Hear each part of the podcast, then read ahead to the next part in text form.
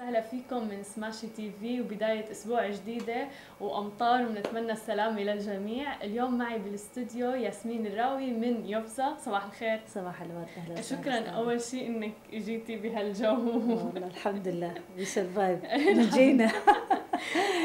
اليوم حابين نحكي عن يوفزا آه نعرف المشاهدين شو هو مشروع يوفزا وكيف بيساعد تحديدا موضوع ال construction وكل هالأمور هاي. اليوفزا انشأوا المهندس مادي وهو مهندس construction engineer اللي هو مهندس أعمال البناء. حلو. آه، المهندس لاحظ إنه أعمال البناء بتتطلب كلها أعمال ورقية. وبتتطلب آه، شغل كتير وفيها كتير ضياع لأنه من ال paper اللي هي الأوراق فيها كلها يا إما بيستخدموا ال Excel أو الإيميلات. ولاحظ إنه هذا الشغل كله أحيانا بتضيع ال paper أو الورقة بصير ضايع المهندس أو إنه بيتلخبط الشغل وبصير very long process ومع الأسف للآن أعمال البناء هي على نفس الحالة من بداية ال construction فهو لاحظ إنه إحنا محتاجين شيء جديد لأنه كل شيء عم بيصير بسرعة وكل شيء عم يتغير وكل شيء محتاج إنه upgrade صحيح. وإحنا الحمد لله في دولة الامارات العربية المتحدة بندعم دائما عندنا دعم إنه نكون paperless أو حكومة لا ورقية وبندعم التكنولوجيا الحديثة وأهمها الذكاء الاصطناعي. حلو. فالمهندس أوجد هذه الفكرة إنه هو إنه نعمل منصة إلكترونية تجمع كل المشاريع وكل المستخدمين في مكان واحد وتكون مشاريعهم paperless total لا ورقية ويحط المشروع عن طريق طريقة systematic نظامية هو درسها لأنه عنده خبرة 11 سنة في هاي أعمال البناء. فأوجد هاي المنصة اللي بتساعد المقاولين واللي ح... واللي والموردين المواد واللي محتاجين إنهم يشتغلوا على مستشفى أو يشتغلوا على school أو يشتغلوا على building إنهم يدخلوا على هذا ال platform ويوجدوا المقاول اللي يريدونه ويوجدوا صاحب أعمال البناء ويكون كل شيء واضح ويكون كل شيء systematic وسريع. لأنها تستخدم تقنيات الذكاء الاصطناعي الحديثة رح نحكي عنها بعد شوي. واللي بتستخدم كمان إنه بيقدر الواحد يشوف ال performance تبع هذا المقاول. هل هذا المقاول اشتغل حلو ممتاز. اشتغل مزبوط لأنه فيها interaction. فيكي أنا كمستخدم أحكي عنك أنت مثلا مقاول وما اشتغلتي لي منيح ممكن أقول أنت ما اشتغلتي لي منيح. فأنا أنت كمقاول راح تصيري مضطرة تظبطي مضطرة إنك تعدلي مضطرة إنك ترفع ال rate تبعك وال performance فهي هي ال idea إنه إحنا to upgrade هذا ال business وعلى فكرة رؤية الإمارات 2071 حتى على شغل المقاولات يكون paperless تمام. فاحنا أول شركة متخصصة بهذا الموضوع وفعلا proud of our product ومبسوطين لأنه عم نعمل شيء جديد وحديث. و inspiring فعلا يعني أنتم مو بس يعني متجهين مع استراتيجية دبي لعام 2021 موضوع إنه يكون كل الدوائر الحكومية وكل المعاملات تكون لا ورقية بس كمان أنتم عم تدخلوا الذكاء الاصطناعي بهذا مم. الموضوع ويعني أنا مثل ما فهمت منك كمان إنه هو يعني منصة أنا ممكن أختار فيها المقاول. وقيمه فبالتالي مثل ما قلتي أنا هيك بجبر الأفراد مم. على إنه يزيدوا من. ال quality تبع الشغل آه تبعهم. طب إذا ممكن تحكي لنا أكثر عن آه، تقنية الذكاء الاصطناعي كيف مدخلينها بال website تبعكم وبال الذكاء الاصطناعي بنشتغل على natural language processing تحليل اللغة الطبيعية اللي هو شو بيعمل؟ بياخد النصوص بيتعرف عليها وبعدين بيكون بيعرف يعني بيعرف هذا النص بيعرف هذا ال project وبيعمل mix matching يعني بيربط. مثلا أنا شو محتاجة؟ مع لأنه أنا بكون loaded عاملينه loading لل data. حاطين كتير بيانات بيانات ضخمة عشان هي تتعرف. فمجرد ما يشوف نصوص متشابهة بيربط. ما بين مثلا أوكي هاي شركة المقاولات اذا هاي المشاريع اللي اشتغلت عليها.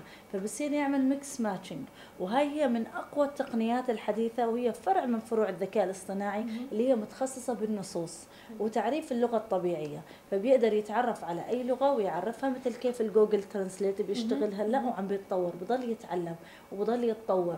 وكل ما صار عندنا project أكثر كل ما صار ال platform أقوى. بتعرف تقنية الذكاء الاصطناعي؟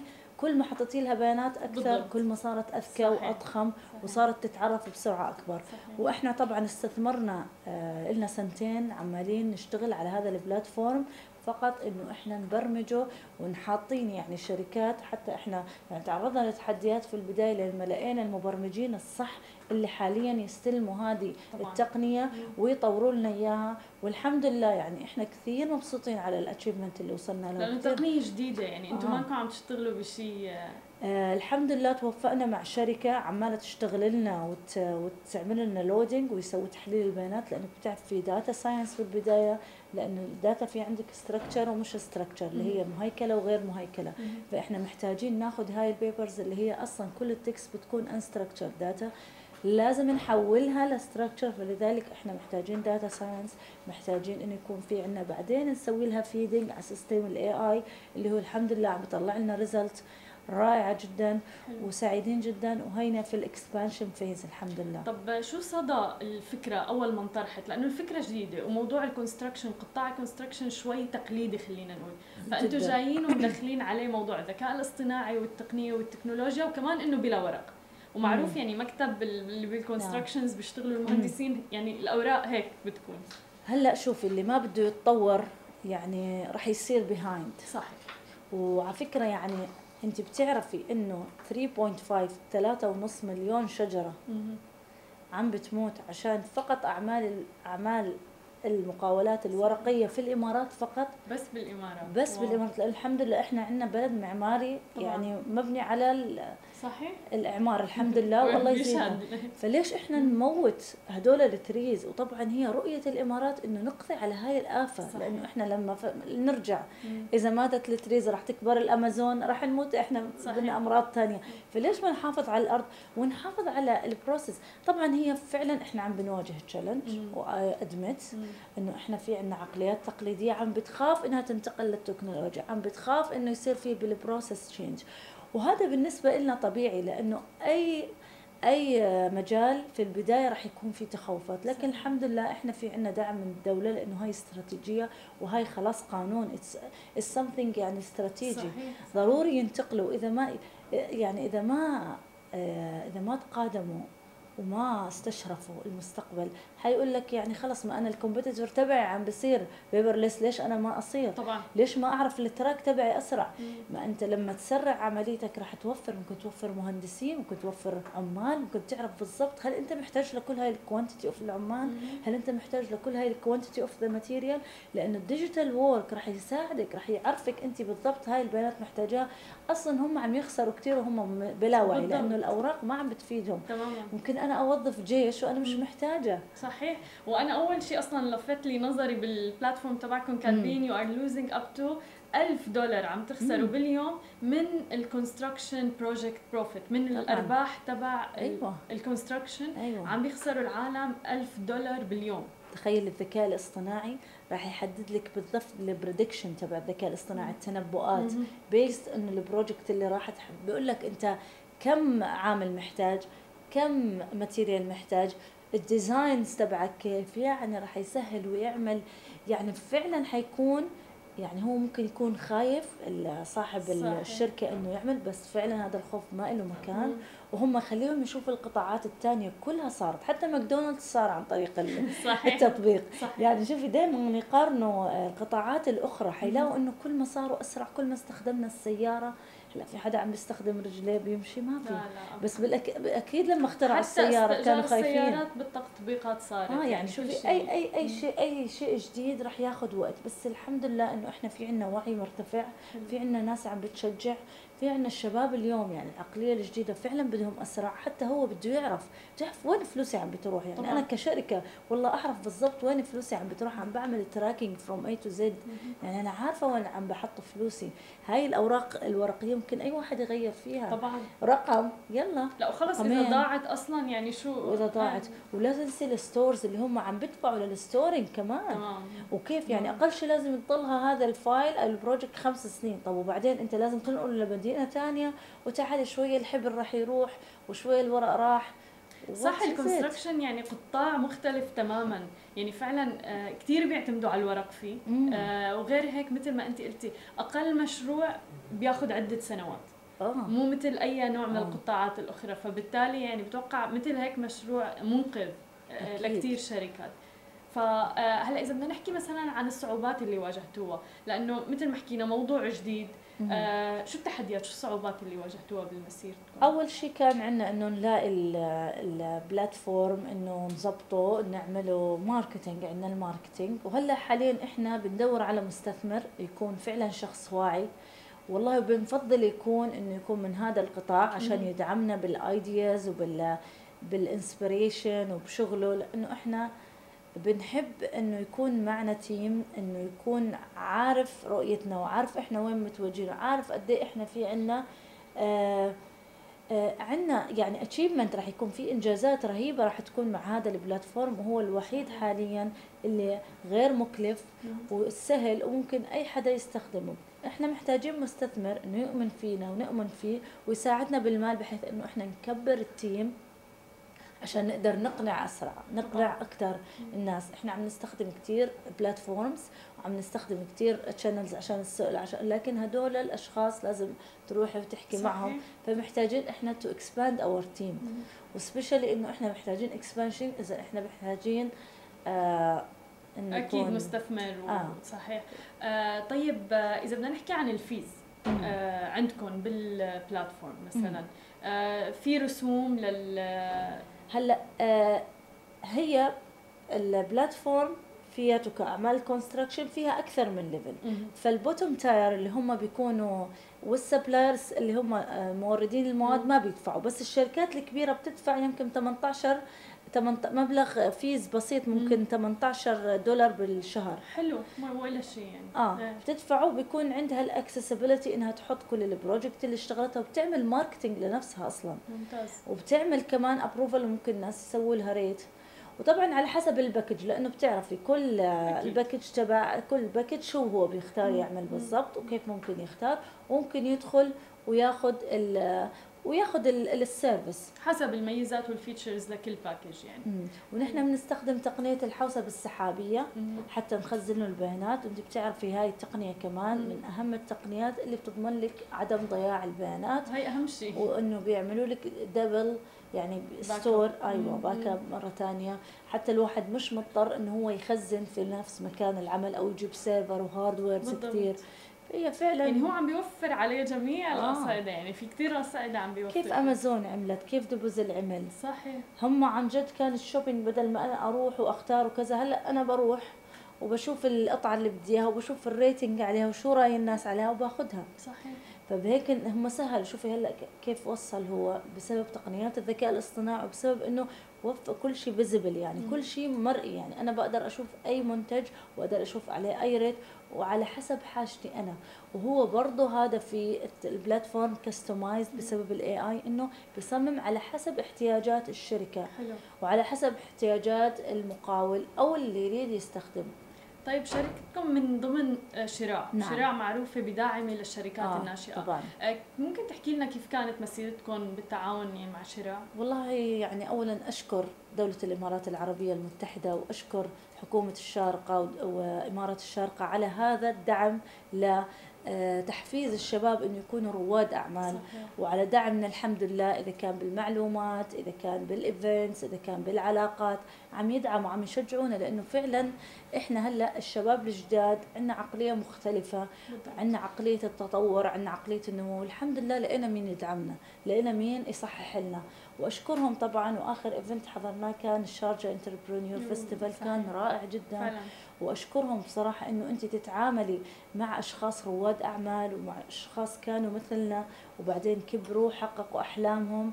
اللي عن جد بلشوا أمل. صحيح. آه يعني اعطونا أمل. يعني إحنا فعلا الحمد لله blessed إنه في عندنا دولة كريمة إنها ترعانا صحيح. وتقدم لنا هذا الدعم و lectures وتقدم لنا هذا ال support وحتى ال gifts اللي أعطوها على فكرة كانت inspiring أعطونا كروت زي هيك. عم بتشجعني كل يوم أنا باخذ كرت وبشوف. حلو. لم تكن مختلفا. فيعني جميل جدا فعلا. كيف ال support inspiring يعني فعلا إحنا لك يعني. كانوا يقولوا أمريكا أرض الأحلام. أنا أقول اليوم الإمارات هي أرض الأحلام. الحمد لله. الحمد لله. شو نصيحتك مثلا لشخص بده يبدأ مشروعه بما إنه أنت يعني مريتي معهم بمشروع بيوسف آه. شو يأمن أول شيء بفكرته مم. فعلا يكون عارف يعمل research إنه هل فعلا هاي الفكرة إلها مكان؟ حلو. أنتم بتعرفي حاضنات الأعمال مثل in5 ومثل آه، شراع عندهم كثير من الناس عندها أفكار لكن أنت اختار ال product الصح الخدمة الصح أو ال product الصح وهل فعلا هي عم تستبدل شيء هل هي رح تضيف قيمة؟ واسأل الناس. إحنا سوينا كثير سيرفيهات عشان نعرف إذا كانت هاي فعلا رح تفيد ورحنا على على أصحاب المقاولات وسألناهم وأخذنا referral بحيث إنه لما أنا أقدم على حاضنة أعمال أكون مؤمن صحيح. بال product اللي أنا عم بعطيه تناسب السوق وال market اللي بالضبط آه. ويكون عنده مثل ما حكيتي رؤية ويكون عارف وين بده يروح ويسألهم عن الدعم أكيد وهم عم يدعموا بكل الوسائل فعلا. عم بحطوهم بالأماكن الصح عم بيوروهم عم بيعملوا رحلات بيسووا وهاي فعلا أنت محتاج تكون فعلا مؤمن فعلا قوي فعلا عندك شيء. وعندك حلم. تكون فعلا هذا شغفك. هذا الشيء أنت بتحبه. بحيث إذا تعرضت لأي تحدي حدا قال لك لا ما توقع وخلص to try again و to fix it يعني تحاول إنك تطور عليه. هم ما راح يقولوا للكل yes وراح يقولوا للكل no أكيد لا. آه. فأنت حتى لو آه، كرائد أعمال تعرضت لرفض أنت ارجع وراجع ال plan تبعك راجع ال product كيف ممكن أطوره كيف ممكن اضبطه كيف ممكن أنا أخليه أكثر وهم بيعطوا على فكرة حتى لو قالوا لك لا رح يعطوك ليش لا وكيف ممكن أنت تطوره. هاي يعني blessing مرة ثانية بحكيها إنه إنه فعلا الواحد ما بيقدر يشيل كل شيء على ظهره. في ناس عم بتساعده في ناس عم تدعمه. بتحسسك إنه you are achieving something وهذه طبعا مهمة كثير لأنه الحين مع التكنولوجيا الحديثة والثورة الصناعية الرابعة إحنا محتاجين تقنيات محتاجين أفكار جديدة محتاجين توليد الأفكار محتاجين أفكار خلاقة. عشان تقدر تتناسب مع هذه الحياة المعاصرة. و في تحديات كبيرة بدولة الإمارات حتى للشركات الناشئة يعني فعلا إذا ما كنتوا أنتم توب بعملكم بالكواليتي بالشغل والخدمات اللي عم تقدموها وعم تضيفوا قيمة يعني للمستخدمين.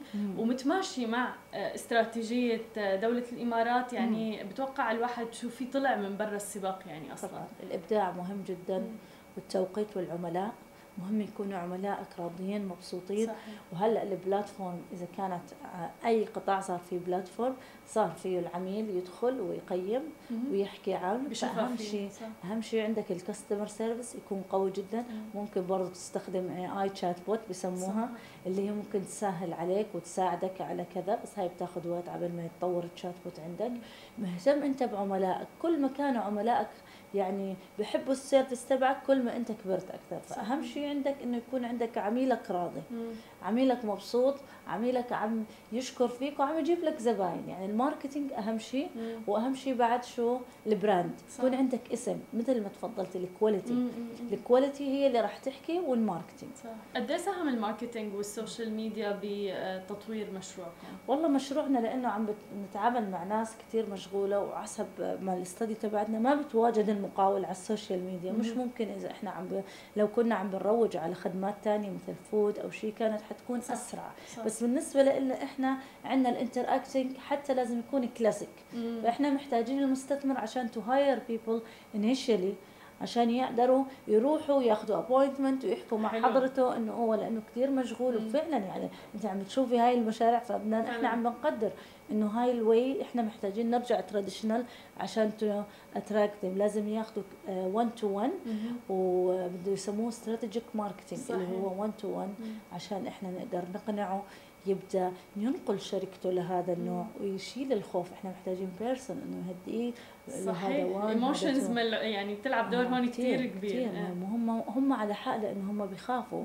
لأنه هذا بزنس وقطاع وأنت بتعرفي كيف وضعه. وأموال ضخمة كمان بالموضوع مم. يعني بصراحة. فبالتالي الواحد إيه، أكيد لازم يكون متخوف بالبداية.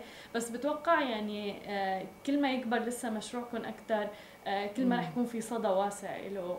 والناس ما عاد رح تتخوف إحنا المستثمر اللي إن شاء الله رح آه، يعطينا المبلغ اللي إحنا طالبينه عشان نكبر آه، متوقعين إنه خلال 2 years إنه to buy him back حلو. okay لأنه إحنا واثقين في ثقة بالضبط يعني إحنا استراتيجية دولة استراتيجية يعني هلأ كل شيء حول العالم عم بصير digital ليه هذا القطاع اللي لسه هو في أنا ما بقول لك ما في حلول حاليا. في حلول لانها very expensive و messy يعني ضايعة مشتتة ما عم تسوي link لذلك يمكن هدول الأشخاص جربوا هاي الحلول وصار عندهم زي feedback إنه we don't ما عاد صح صح. فإحنا فعلا محتاجين humanity لذلك إحنا محتاجين لها. فبالنسبة لقطاعنا ولل platform تبعنا ما فادتنا كثير ال social media ما فادتنا ال social media marketing إحنا محتاجين لا 1 to 1 marketing حلو. حلو كثير مهم إنه الواحد معناتها يفهم فعلا شو ال channel اللي لازم يسوق عن طريقه آه طبعا. تمام. طبعا. كل بلد في إلها مثلا بالإمارات عندنا الإنستغرام وسناب. صحيح. في بلد ثانية عندها عندها platformات أخرى. مثلا الصين عندهم platform لحالهم. مم. أمريكا عندهم لحال. في عندهم أشياء يعني ممكن هم ال marketer صحيح مثلا السعودية تويتر كثير مثلا آه فعلا فعلا. واسع. صحيح. فعلا فعلا. آه. والحمد لله. الحمد لله. حلو كثير شكرا كثير لك ياسمين. والله يوفقكم يا رب. فعلا مشروع يعني جدا مليء بالإبداع وتحديدا بقطاع ال construction أكيد. يعني فالله يوفقكم إن شاء الله. بتحصلوا على الاستثمار اللي أنتم بحاجته ونشوف يوزة واسعة كثير إن شاء الله إن شاء الله, إن شاء الله. آه رح نروح break وبنرجع لكم مع ال guest وأخبارنا لليوم. ورجعنا لكم مع أخبارنا لليوم وبنحب نشكر بيتاب لأنه راعي الرسمي لبرنامج قهوة خبرية لهذا الأسبوع. بيتاب هو أكثر وسيلة آمنة وبسيطة للدفع بالعالم من عام 2014 وهلا خلينا ننتقل معكم لأول خبر معنا لليوم عن ابل ابل اللي متجهة هلا حاليا حتى لحمايه البيئة ومواضيع الاستدامة كمان. ابل آه، عم تسرع إعادة تدوير هواتف ايفون الخاصة فيها من خلال روبوت.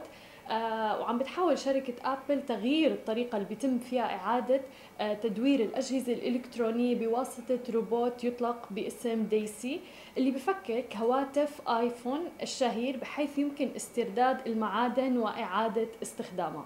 بحيث يمكن استخراج 14 نوع من المعادن بما فيهم الليثيوم وإعادة تدويرها ومن اللافت أيضا إنه آبل تستخدم الألمنيوم والقصدير والكوبالت والأتربة النادرة المعاد تدويرها في بعض المنتجات.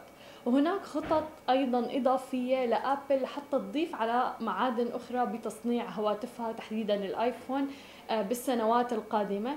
ويمكن للروبوت إنه يفتت ويفكك 200 هاتف آيفون بالساعة الواحدة. وكمان أيضا من المرجح إنه تشارك هي العملية شركات آه، صناعة السيارات الكهربائية بتفكيك آه، هي السيارات الكهربائية وإعادة تصنيعها أيضا. بنشوف آه، أبل إنه حتى الآن متجهة نحو تفكيك الأجهزة والمعدات تبع الآيفون تبعها والقطع. آه، لسبب إنه بدهم يقللوا من موضوع آه، التعدين وقد يقللوا قدر الإمكان من الاتجاه نحو التعدين ويعتمدوا قدر الإمكان على إعادة تدوير للمنتجات الآيفون السابقة بإعادة تدويرها. أما عن آه، دبي وجوجل فجوجل بتختار دبي ضمن أهم عشر وجهات عالمية للسياحة بعام 2020 واستنادا لبيانات البحث العالمية وبناء على معدل البحث عن الفنادق والوجهات حول العالم على موقعها دبي للسياحة طلعت بيانات اللي انه دبي استقبلت 15 مليون زائر دولي خلال الأشهر ال11 الأولى في عام 2019 وهذا مقابل 14.3 مليون زائر استقبلتهم الإمارة بنفس الفترة بالعام الماضي. وهذا النمو النمو نسبته آه، تعد بحوالي 5% وهي نسبة جدا عالية آه، تحديدا بقطاع السياحة. وتعد أيضا دبي وجهة للأثرياء حول العالم لقضاء آه، عطلاتهم حيث حلت دبي في المركز ال21 عالميا ضمن قائمة وجهات عطلات أكبر أثرياء العالم في 2019 وهي التي وضعتها مجلة CEOWORLD بالتعاون مع وكالة استئجار اليخوت الفاخرة كوزموس Luxury Yacht التي تخطط لرحلات الأفراد ذوي الثروات الفائقة لاكتشاف الأفضل الوجهات السياحية التي توجه إليهم خلال العام الماضي. وطبعا تقدمت دبي بالقائمة على آه، مدن عديدة منها سيشيلز البرتغال وموريشيوس والجبل الأسود وكانت دبي بالصدارة تحديدا بالأماكن السياحية الأكثر جذبا للسياح والأثرياء حول العالم. إذا بدنا نحكي عن الأثرياء حول العالم فلا تقل ثروتهم عن 500 مليون دولار. آه، طبعا لا شك بهذا الموضوع. دبي صدقا دانت الدنيا يعني. ودبي دائما عم بتواكب كل الحضارات كل التقنيات كل التكنولوجيات وحتى آه، الاستراتيجيات تبع دبي دائما مواكبة للاستدامه للحفاظ على البيئة لخدمة الأفراد نفسهم. فلا شك انها دائما هي الوجهة الأولى للسياحة تحديدا وحتى للاستثمارات. هلأ خلينا نروح بريك وبنرجع لكم مع أخبارنا وضيوفنا لليوم. أهلا وسهلا فيكم من جديد وهلأ معنا ضيفنا المعتاد أكرم قانسو كيفك؟ صباح الخير. صباح كيف صحتك؟ غير شكل. تمام. كيف هالطقس غير شكل. بجنن. أنا كثير بحبه. آه positive هيك إيه. تحسيه حلو الشتاء بس خير. كنكنة. يا. 100% صحيح. كيف كانت New Year معك؟ والله New Year كانت حلوة آه، قضيتها بلبنان مع الأهل و ما كثير يعني أربع خمس أيام وجيت دبي. حلو. fresh آه بس تحت كمان عواصف وثلج وطبيعه كثير حلوة. طبعا. آه. خلينا اليوم نحكي قررين إن نحكي إمتى الواحد لازم يقرر شو ال signs اللي بتطلع للواحد يقرر إنه يترك شغله. 100% صحيح. هلأ حنعطي signs أكيد. هلأ في كثير عالم بتعرف ال signs إمتى حيتركوا شغلهم. بيبقوا عارفينها بس بيبقوا حابين يعيشوا بال comfort zone يعني المكان المريح لهم ما بيخاف ما بيحبوا ياخذوا الخطورة أما ياخذوا الخطوة ليطلعوا من هيدا المكان. ف... فكل حدا بيعرف صراحة إذا كان قاعد بشغله فعلا حابب هالشغل ولا مش حابب هالشغل. فنحن حنذكرهم بهيدي العلامات الأساسية. آه كرمال ياخذوا خطوات وياخذوا قرارات آه، ويتركوا هالشغل إذا فعلا مش مناسب لهم أما إذا كان مناسب لهم يحسنوا من آه، وضعهم بالشغل ليوصلوا للمراتب اللي هن بدهم إياها. مزبوط ولا لا؟ okay. هلأ أنا عم بحكي هيك وعم بتذكر كثير عالم آه، هلأ يعني عم بيجوا بيشكوا لي يعني هلأ بعد ما يشوفوا هالحلقة حيقدموا استقالتهم اليوم. هلأ يعني إذا الموضوع ما بيفيدهم أو عم لأنه في ناس يعني نحن عم نقضي 8 ل 9 ساعات minimum بشغلنا. فأنت تخيل خمس أيام بالأسبوع 8 ل 9 ساعات عم تقدمها بمكان مثلا في ناس بتكره شغلها. يعني بتعد الأيام لتيجي ال weekend طب هل المعادلة صح؟ طب ما هيدي يعني تخيلي 8 ساعات عم تمضيهم أنت بمحل ما حبيبتيه بالضبط. آه في stress في كذا. طب كيف بدك تتوقعي إنك تعيشي حياة سعيدة؟ صحيح. ولا يكون في عندك حياة هيك فيها balance مرتاحة؟ صحيح. ما بتزبط. ابدا. مزبوط إيه نحن ما عم نشجع بطريقة سلبية لأنه الواحد نحن مرت الماضي كنا عم نحكي عن الحرية المالية. صحيح. هلأ هيدي غير الحرية المالية. هيدي في الناس اللي هي بوظيفة بوظيفة معينة أما هي بدها تروح على وظيفة ثانية آه، وممكن عم يطمحوا للمدى البعيد على الحرية المالية حلو okay so هلأ أول علامة هي لما تصحي نهار الأحد خاصة بالإمارات هون صح. لما تصحي نهار الأحد الصبح شو بيكون شعورك لأنك رايحة على الشغل صح. هلأ هيدي بعرف إنه 90% من العالم بحسهم كسلانين نهار الأحد بس لما تصحى الصبح نهار الأحد ولا أي نهار ثاني شو بيكون شعورك انت رايحه على الشغل؟ صح. شو بتحسي؟ بتحسي انه رايحة و... وما بدك تروحي؟ آه رايحة وفي شيء من جوا بقول إف يا ريت اليوم إجازة يا ريت ما بيصير شيء يا ريت كذا كذا كذا. يعني في عندك شيء من جوا عم بيخليك إنك منك مبسوطة ما عندك هالدافع القوي إنك أنت تروحي فيه على شغلك. حلو. so, هيدي علامة كثير كبيرة. صح. لأنه إذا فعلا مبسوطة بشغلك أما الشغل عم بيعطيكي قصص أنت بتفرحك so, حتقومي وتروحي على الشغل بطريقة هي بحماس بي. so هيدي علامة كثير مهمة أول شغلة. شوفوا كيف أول ما تفيقوا من النوم شو. شو بدكم ثاني شيء آه، بدنا نشوف لما تروحوا على الشغل قاعدين بالشغل آه إذا صار وقتكم بالشغل في فراغ كثير آه زهقانين كثير في ناس بتقعد تمضيها يمكن على ال online shopping على مواقع التواصل الاجتماعي. آه في عندهم كثير فراغ وزهقانين يعني حاسين إنه عم بيمضوا هيدا الوقت وكل شوي عم بيطلعوا بالوقت وإمتى؟ إيه حتصير الساعة 6 أما نهاية الدوام اللي هن فيه. صح. فهون كمان هلا يعني صار الواحد كأنه عم بيمضي وقته ولا عم يحرق وقته على شيء غير نافع. صح. يعني عم بيضر حاله وعم بيضر المكان هو فيه الشغل اللي هو فيه. لأنه يعني ما عم ينتج مزبوط وبالوقت ذاته ما عم بيعمل شيء لحاله. صح. يعني عم بيضيع وقت ونحن بنعرف إنه الوقت عن جد حقه مصاري. طبعا. لأنه بكل لحظة وبكل دقيقة فينا نتطور فينا نتعلم شيء جديد فينا نعمل كثير قصص. ف... فهيدا الموضوع راقبوا أنتم وضعكم بالشغل. إذا عم تقعدوا سبع ساعات ولا ثمان ساعات كيف عم تقضوهم على السبع ساعات والثمان ساعات؟ حلو. صحيح. سو so هيدي كمان علامة ثانية لازم نطلع فيها. في علامة ثالثه كمان إذا الواحد عم يترقى بشغله عم يتطور بشغله ولا شغله فعلا كتير محدود. يعني في ناس بتفوت على الشغل بتشتغل أول سنة. وثاني سنة وثالث سنة بتضلها بنفس المرتبة. صحيح. آه، بتضلها تشتغل نفس الشغل المعتاد اليومي الروتيني. صار شغل بالنسبة لهم جدا روتيني أما جدا محدود. وهيدا الشغل ما بيأمن لهم الأفاق اللازمة آه، من تطور بالشغل من يمكن بعض المهارات اللي ممكن يعلموهم إياها. آه، فهون الشخص لازم يراجع نفسه. يا هل ترى أنت بدك تضلك بهذا المستوى المحدود بالشغل بالعمل لأن هيدا حيأثر على حياتك كلها. طبعا. يعني إذا أنت طموحك بس بهيدا الشيء المحدود يعني آه، مشكلة. صح. ألزم ما أنت فعلا راضي لأن أنا يعني هون بترجع حسب اطباع العالم كمان. يعني في ناس بيقولوا لك هن أوكي مرتاحين بالشغل اللي هن فيه. لو آه، محدودين عندهم الأشياء الروتينية إنه نحن مريحين راسنا. إيه. ما بدنا أكثر من هيك. صح. عم ناخذ المصروف اللي بدنا إياه. ما بدهم يكبروا.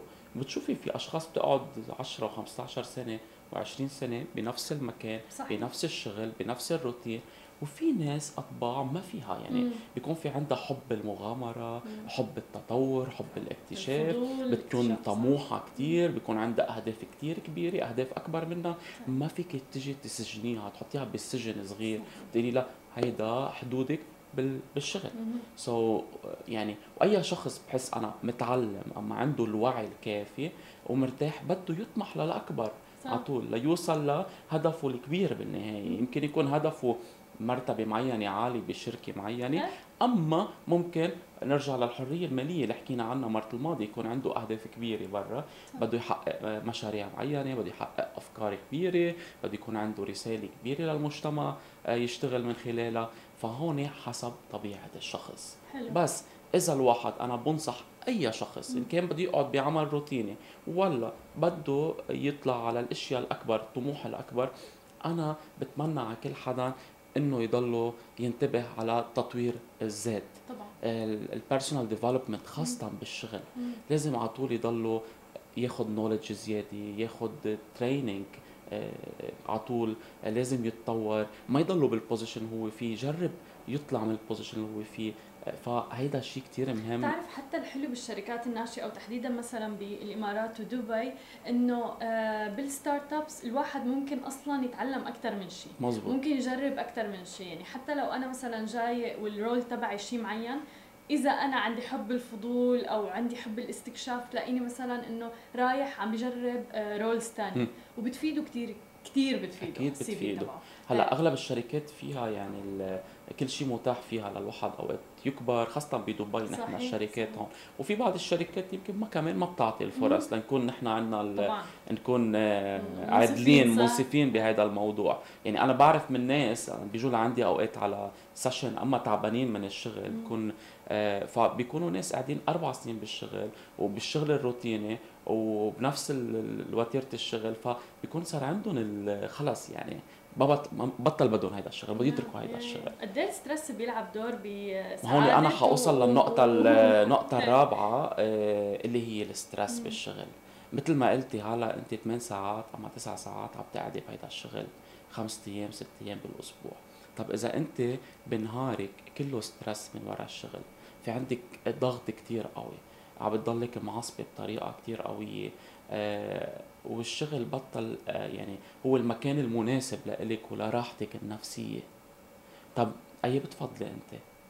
هيدا الشغل المؤقت اللي هو منه دايم لإلك. طبعا. لأنك أنت إذا شخص طموح وشخص عنده آفاق كبيرة حيغير شغله واثنين وثلاثة ليوصل للي بده إياه. أما يوصل بنفس الشغل إذا فعلا ملائم لإله.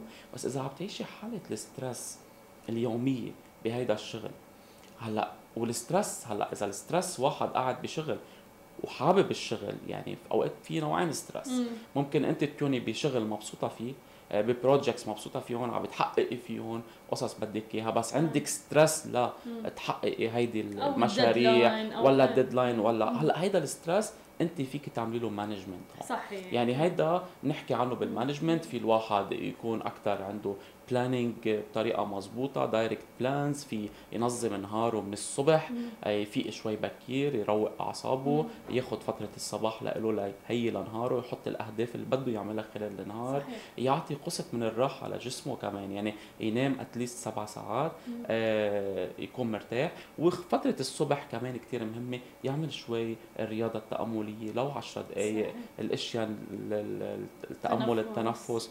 آه في عنا كمان في يعمل الرياضة الجيم الركض الشغلات.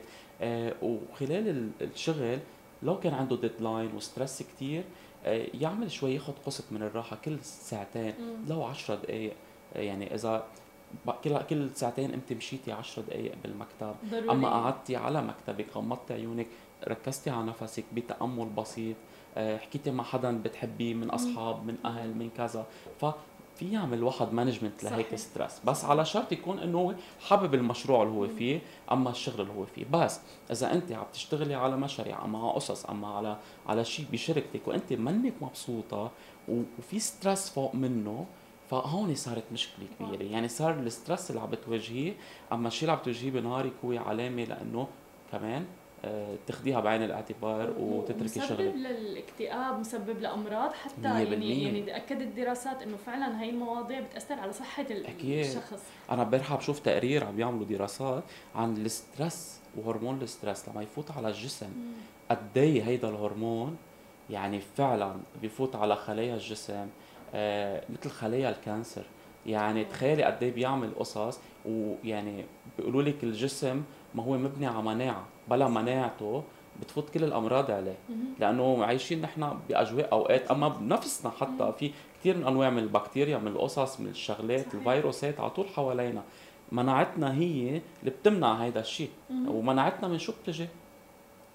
يعني من شو بتجي؟ أكيد من الأكل الصحي. أكيد. وغير شيء تكون نفسيتنا نفسيتنا آه يعني الصحه النفسية كثير مهمة. وكمان أفكارنا. صح. طريقة تفكيرنا. فكيف إذا عندنا stress وهيدا الهرمون ال stress عم يفوت على جسمنا كل الوقت فهيدا مشكلة كثير كبيرة هيدا. صحيح. فعندك أنت بال آه قلتي كمان أنت في ناس بتمرض.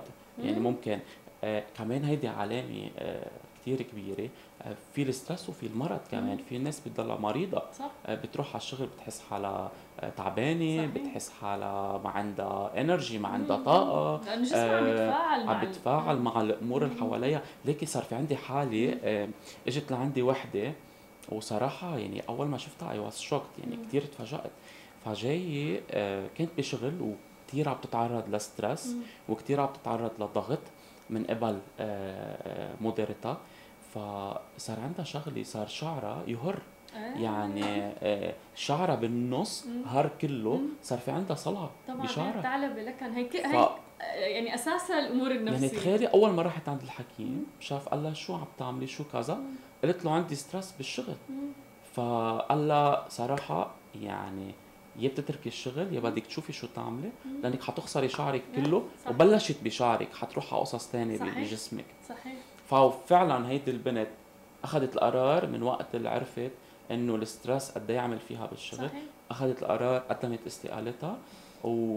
وفعلا استعادت حياتها. إيه، يعني رجعت شفتها بعد أسبوع.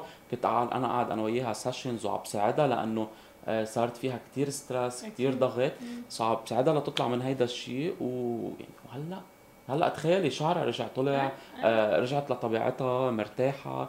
ف أنا يعني اشتغلت تخيلي قد إيه بيأثر مليون بالمية أنا اشتغلت على بروجكت كنت أشتغل من 11 الصبح للوحدة بالليل وضغط ضغط ضغط آه بعد كم شهر آه ضافت مناعتي مرضت آه ومن ولا شيء مرضت ومدة المرضى تبعي يعني أسابيع آه سبب رئيسي كان ال stress ال stress الشغل آه. آه. بيعمل أوقات ضغط دم مم. مرتفع آه، بيعمل أمراض كثير بالمعدة طبعا. بالقولون العصبي آه ال migraine كمان يعني تخيلي أنت. يصير واحد معه fr: migraine بسبب ال stress. اللي عم بيواجهه طب بالنهاية اسأل حالك لوين؟ يعني هيدي الوظيفة اللي انت قاعد فيها عم تتعرض فيها لكثير stress عم بتسبب لك أمراض عم تعمل لك كثير مشاكل بحياتك اليومية. لوين بدك تروح فيها؟ صحيح. so, يعني هيدا هدفك بالحياة؟ مم. هي سعادتك بالحياة؟ هل مستاهل أصلا؟ هل مستاهل؟ فعلا. مم. فما نكون نحن محدودين. أما نحكي لحالنا على طول إنه هيدا الشغل إذا تركناه ما في عنا فرص تانية برا ما فينا نتطور برا كأن الحياة خلصت مقابلنا وما في لنا أفاق تاني. so please صح. آه لازم ندرك هالمواضيع مم. صحتنا النفسية والصحية كتير مهمة. صحيح. ف... ف يعني لازم ننظر هالقصص. آه في المواضيع كمان آه في السبب ال... نسيت أي سبب صرنا. I think الخامس صرنا. وصلنا على ال stress. ال stress بيضيع العالم آه. دغري. فالموضوع الخامس هو الموضوع المادي. يعني إذا أنت عم تشتغلي بمكان معين آه، وهيدا المكان حاسة حالك عم تاخدي أقل من حقك. يعني كمعاش آه، عم تاخديه كإيراد شهري عم تاخديه آه، أو حوافز أما شغلات عم تحسي أنت عم تشتغلي كثير وعم تعطي كثير وبالوقت ذاته عم تاخذي القليل. وأنت منك مرتاحة من جوا. ما في تقدير. وما في تقدير. هلأ خلينا تقدير مالي. التقدير إيه، الثاني شيء ثاني إيه، إيه، جايين عليه. جايين عليه. ف لأن هيدا كله نحن مرقنا فيه. صح. يعني أنا مرقت فيه لأن كلنا بوظائف يعني.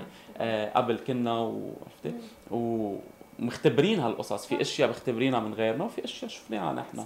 فأوقات إذا الواحد عم يشتغل بطريقة كثير آه، قوية أما عم بيعطي كثير وقت لشغله وبالوقت ذاته ما عم ياخذ حقه المادي عم بحس حاله عم بيصير في عنده آه، نوع من التعصيب الداخلي جوا ما عم بحس فيه. عم بيتراكم عنده يوم بعد يوم بعد يوم بعد يوم. حيوصل لمحل حيبطل عنده الحافز إنه يشتغل أكثر أما حيوصل لمحل حيقول إنه اشتغلت ولا ما اشتغلت؟ ما هو ذاته الراتب اللي عم باخده فما في آه، تقدير كتقدير مادي. آه، ف يعني إذا مش الشركة إجت رجعت بهذا الموضوع وفعلا قدرت قالت yes بتستحقي هيدا المدخول الزيادة okay بس إذا الواحد بده يطالب فيه وعم بحس حاله إنه عم ياخده وبطريقة إنه ومش مستحقهم يعني هن مش مقدرين هيدا الشيء فكمان هيدي it's a sign هيدي علامة كثير مهمة لازم نطلع فيها. في كمان موضوع هلا يعني أنا كثير ركزت عليه من كم يوم عم بشوف هيك دراسي في شيء اسمه اللا تهذيب بالعلاقات العملية بالشركة. وهن مركزين هون عن المدراء. هديك اليوم كنت حاطط أنا صورة عم بحكي فيها عن إنه الناس ما تخاف ما تحس بالجوع ما ما آه، بالنهاية الروح أبدية آه، بدخلنا آه، نحن نركز على الأشياء اللي فعلا بدنا إياها. فرد علي حدا بال comment قال إذا مديره فاسد أما مديره شخص منه كتير منيح كيف يتصرف معه؟ wow. فعلا لفت لي نظري على هذا الموضوع. يعني تشوفي قد في الناس عندها قضايا بتهمها يمكن ما بتهمك الك بس في عندها ناس مشاكل يومية على طول آه كثير عم بتعذبها مش كثير ما ملاقيت لها حلول. صح. آه وبدها حل. طبعا. يعني بهيدي الكلمة وحسيته موجوع فيها. مم. يعني أكرم أنا إذا بشغلي أما مديري ما عم بيحترمني أما ما عم بيعاملني بالطريقة المضبوطة أنا كيف ممكن أتصرف معه؟ شو ممكن أعمل؟ صح. سو هون أنا شفت واكتشفت آه، شيء خاصه باللا تهذيب بالعلاقات العملية خاصة من بعض المدراء. آه، أكيد في ناس كثير بتعرف كيف تتعامل في عندها أكيد. الاحترام بالتعامل والطريقة الحلوة. فلقيت في ناس بتصير في عندها نوع من شوفة الحال بالشغل صح. بطريقة بصير في عندها نمرده أما بصير في عندها نوع من التعاطي الفوقي آه، بطريقة كتير واضحة مع مع الأشخاص. أما بالكلام اللفظي المش مزبوط صح بيتعاملوا بفوقية بيتعاملوا بفوقية بيتعاملوا بكلمات كأنه عم بيعطي أمر آه عم بيعمل يعني. فهيدا الشيء بتكون المدير اللي هو عم بيعمل هيك بهيدي الطريقة هو منه مدير آه فعلا عنده ثقة بنفسه. آه، بطريقة كبيرة. لأنه هيدا المدير عم بيستغل آه، طريقة حكيه أما شخصيته الفجة لهو يبرز إنه هو موجود. الأنا تبعه هي الظاهرة. فعلا إنه أنا موجود صح. أنا لعبي مكاني آه بهيدا بهيدي الشركة أما بهيدا بهيدي المرتبة. لازم أنا أتصرف بهذا التصرف اوقات ال- يعني القاسي أما أعطي الكلام القاسي أما يكون عندي نوع من من ال mood من الطبع. يعني كثير بعرف أنا ناس وكثير بضحك عليها هيدي مثلا بتروحي مثلا عند مساعدة مدير أما آه بتقلك my boss now is not in the mood Or إيه، is- إيه، إيه، مزاجه معكر you know، مزاجه. إيه. just منه like شيء. إنه ولو؟ ولو هلا اترك ال mood مم. اترك مشاكلك الشخصية إذا عندك مشاكل إيه. شخصية اتركها لبيتك مم. أنت بشغل هون مش جاي تعمل mood على موظفينك لأنه الناس أما الموظفين صارت بتطلع مديري عنده mood ولا ما عنده mood طبعا يعني بالنهاية منك أنت آه، قاعد على عرش ال لا عرفت؟ واصلا لأنت تكون الملك يعني. مدير يعني المفروض Exactly. يكون في فصل بال emotions تبعك والعواطف بالضبط ف... فأنا بشوف الشخص الكفؤ مم. والذكي. واللطيف هو الشخص الناجح طبعا يعني قد إيه أنت شخص هيدا المدير يكون لطيف يكون دبلوماسي يكون آه، آه، عنده آه، كفاءة.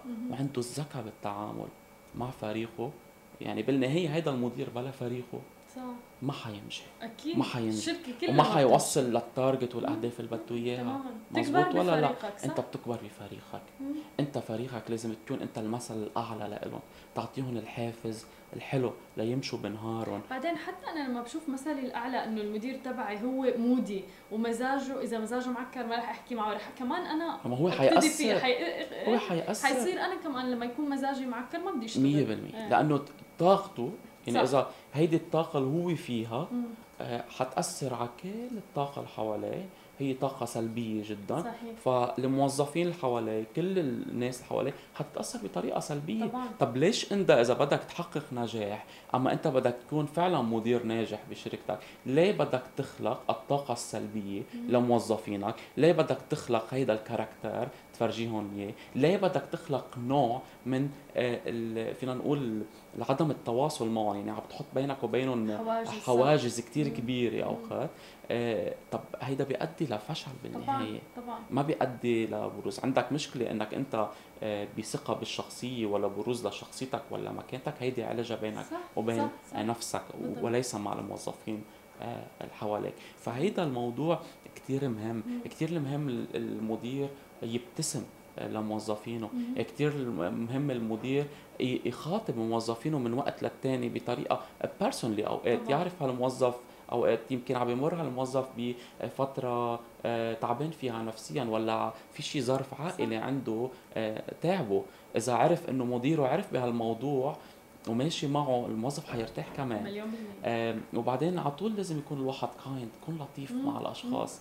آه، يعني هيدا الموضوع جدا مهم أنا بشوفه صحيح. بين علاقة ال- ال- المدير صحيح، آه،. والموظفين فإذا فعلا أنت عندك مدير آه، قاسي آه، غير مهذب معك بطريقته عارف إنه هيدا المدير ما حيتغير وهيك طبعه وأنت فعلا عم يسبب لك نوع من ال ال الستريس أما نوع من الضغط اليومي ولا نوع من أوقات بحس بالشخص إنه هو غير محترم بمحلات يعني هالشخص ما بيحترمه طبعا. ما بيحترم وجوده. فأنا هيدي بنصح إنه هيدي كمان علامة كتير كبيرة إنك أنت تعيد النظر بالمكان اللي انت فيه واللي عم تشتغل فيه. صح لأنه أصلا كمان في ناس يعني إذا اوريدي هي عم تتعامل بفوقيه وأخذ طبيعة إنه أنا لأ مدير. وهذا مركزي. فبالتالي شوي صعب تغييرهم أصلا. يعني ما أتوقع هي من الشغلات اللي ممكن أنت تحكي فيها مع مديرك وتصلحها. مزبوط قد تحدث ببعض الأماكن ولكن غالبا بتوقع إنه هي الأنا تبعه هي اللي ظاهرة وفي عقد نقص جواته عم بيحاول إنه يبرزها. فعلا أنا بأكدك مليون بالمية. حتى جاري في بتذكر مرة حكى آه، على أهمية إنه إذا خلال الثلاث أو ست شهور الماضية ما قعدت مع آه، موظفينك فأنت عم تكت... يعني آه، أكبر مزبوط. غلط. مزبوط آه، ومو مو تقعد معهم إنه تحكيهم ب meeting. المفروض تاخذهم out for dinner أو آه، فنجان قهوة. 100% هاي. العلاقة كثير. مهمة. بالضبط. آه، يعني أنا إذا بدي ضلني أنظر مثلا عندي مدير ومديري ما يبص فوق آه، وأنا طب ماشي من هون. طب أنا لمين عم بشتغل at the end of the لمين هيدا ال target عم بشتغله. لنفسي؟ so, فأنا كثير بحب الأشخاص ال- المتواضعة آه، بهيدا المجال واللي بتتفهم الاخرين طبعا إيه. طب احكي لي وشو الشغلات اللي بتسمعها من رفقاتك أو الناس اللي حواليك عن هيك شكاوي عن الشغل مثلا؟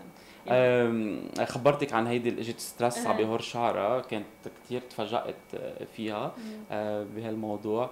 آه، في أشخاص بتشكي عن الموضوع ال- إنه ما عم ناخذ قد ما عم نشتغل. حلو. آه، كثير الموضوع المادي آه، بيلعب دور. بيلعب دوره.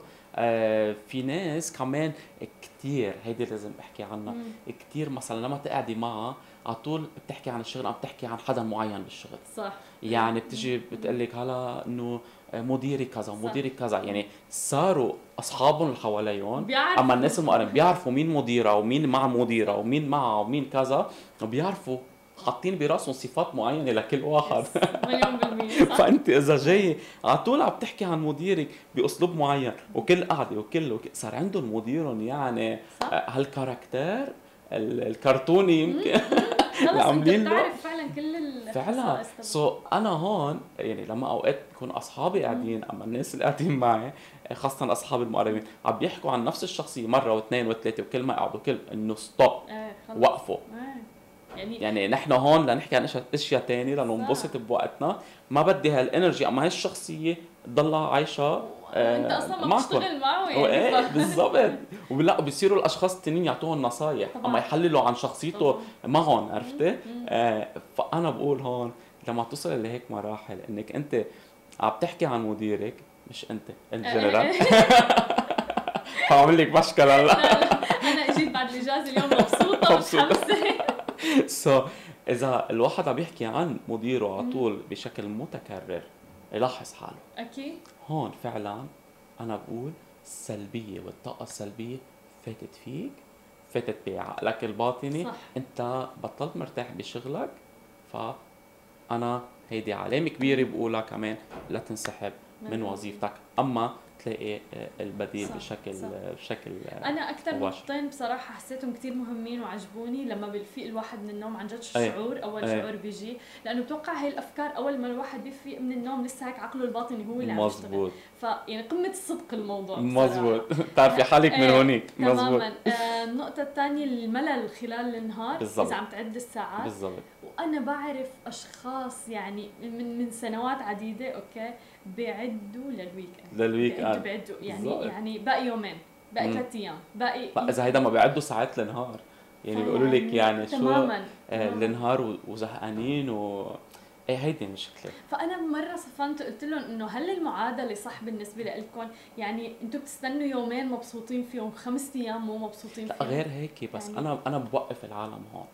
إذا أنت عم تزهق بشغلك والوقت طويل. ما بتعمل في شيء يا أخي إذا بتضلك بشغلك أنت بهذا الشغل جرب لاقي شيء تعبي وقتك فيه تستفيد منه على الصعيد الشخصي صح.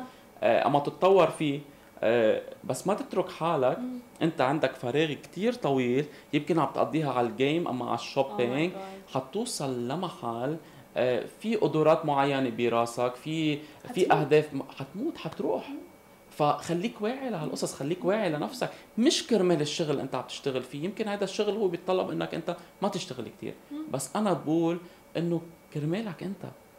جرب على طول طور بنفسك. جرب على طول ما توقف يعني حرام صح أنا مرة حرام. تركت شغل لأنه ما كان في تحدي. 100% إيه ما كان في هيدا التحدي إيه، هيدي إيه، النقطة اللي إيه، حأجي إيه. عليها. آه، السابعة ما شاء الله عليك هلا يعني أنا عم بحكي النقاط أنت بتحكي كلمات. بتعرف موضوع كثير إيه بتحكي كلمات يعني بتكون هيدي النقطة اللي بعدها اللي هي التحدي. صح. آه، التحدي لازم يكون عندك تحدي بالشغل. إذا ما كان في تحدي بالشغل ما حيطلع هيدا الشغف الحلو من جوا. ما حتطلع هيدي السعادة لأنه صح. هيدي السعادة إمتى بنحققها بالشغل إمتى بنحس حالنا نحن فعلا فرحانين. لما نكون عم نشتغل بمشروع معين تعبنا عليه آه، حطينا كل شغفنا كل طاقتنا فيه وصلنا للأند ريزلت فيه للنهاية فيه وحصلنا على النتيجة اللي كتير حلوة على النجاح على التقدير. آه، التقدير الذاتي شفنا إنه نحن ليك شو أنجزنا هيدا إنجاز. هيدا إنجازك. فإذا الشغل فعلا ما بفوتك بتحدي تحدي إيجابي خلينا نحكي. طبعا. لأن في تحدي سلبي كمان. إيه، أكيد. so, إذا ما كان تحدي إيجابي وعم تشتغل لتوصل لنتيجة عالية وتحقق أهدافك أما تحقق شيء بدك إياه so أنا كمان هون بدعي شو؟ إنه يعني الشغل منه ملائم لإلك أما جرب لاقي شيء بمكانك بالشغل يمكن بوزيشن ثاني ممكن أي شيء ثاني مشروع ثاني تقدر أنت يكون في عندك في التحدي أما الوصول لاهداف حلو. لا فعلا يعني النقاط كلها فعلا على الوتر. إيه على الوتر يعني آه، كلهم. آه في آه موضوع كمان وظيفتك. مم. إذا أنت عم بتفكر توصل لهدفك الكبير حلو. okay؟ آه نحن بنعرف إنه كل حدا عنده آه، شغفه عنده آه، هديته الذاتية من جوا. عنده يمكن أوقات الأشياء اللي بحب يسويها بالحياة. أما بده يوصل لحريه مالية ولا استقلالية ولا ولا. فكر بهيدا الشغل كمان. هيدا الشغل الإيراد المادي اللي عم بيجيك منه آه كافي لإلك لتدخر آه منه. آه يعني نحن لما نعتبر الشغل بالنهاية هو المستثمر الخفي وراء شو؟ صح. وراء أهدافك الكبيرة. أما وراء مشاريعك ولا حريتك بعدين. طب إذا هذا المستثمر اللي أنت متعاقد معه مستثمر ضعيف؟ صح شو عم عم تضيع وقتك. عم تضيع وقتك. يعني مستثمر ضعيف ما حيوصلك لاهدافك المالية أما أهدافك العملية بعدين أما طموحك صح. اللي بدك توصل له. كمان خذوا بعين الاعتبار هذا الموضوع. يعني إذا نحن عم بفوت لعنا إيراد هالقد ونحن مكتفيين فيه إنه أوكي عم ندفع فواتيرنا. يا أخي عايشين. لا. إذا فعلا أنت عم بتفكر بشيء أكبر بدك كمان تطلع على الموضوع الإنكم. قد إيه فعلا عم تدخر من معاشك؟ لأنه كمان أنت بتكون عم بتمضي وقت ووقت ووقت وسنين من حياتك وبالنهاية آه يعني ما عم توصل لمحل. طبعا. وبالنهاية هذا الشغل منه دايم لك لأنه أغلب الشغل وأغلب الوظائف بنعرف نحن بالنهاية ما فيها الاستقرار الدايم. لا أكيد. يعني أوقات بيصير فيها تغييرات استراتيجية من جوا آه، تغييرات آه، بالمدراء. so منه منه منه يعني stable لا ما في شيء أصلا الواحد لازم ياخده يعني إنه دائم أصلا. 100% so على طول فكر أنت هيدا الشغل اللي عم بشتغل فيه أنا إذا فعلا أنا حاسس منه stable آه، لإلي أما ما في هالإيراد الكبير منه أما هيدا الشغل ما حيوصلني لافاق أما لحرية مالية بعدين عيد النظر بالموضوع صح. صح. حتى at least يعني موضوع الادخار جدا مهم موضوع مثلا المهارات اللي عم بكتسبها من هذا الشغل. هل هي كمان استثمار بذاتي أنا؟ investment آه، بالنسبة لي لحقق مشروعي. هل عم بتعلم مهارات من هون ولا من هون؟ آه، أما إذا الواحد قاعد مالل وفوق مم. كل هذا كمان الراتب ما في عم بيدخر منه شيء فبتوقع exactly. انه عم بيقتل نفسه. exactly. يعني هو يعني عايش. أنت وظيفتك هو المستثمر تماما. إلك. إذا هذا المستثمر ضعيف فتشي على مستثمر ثاني لحياتك. خديها بهالطريقة. صح.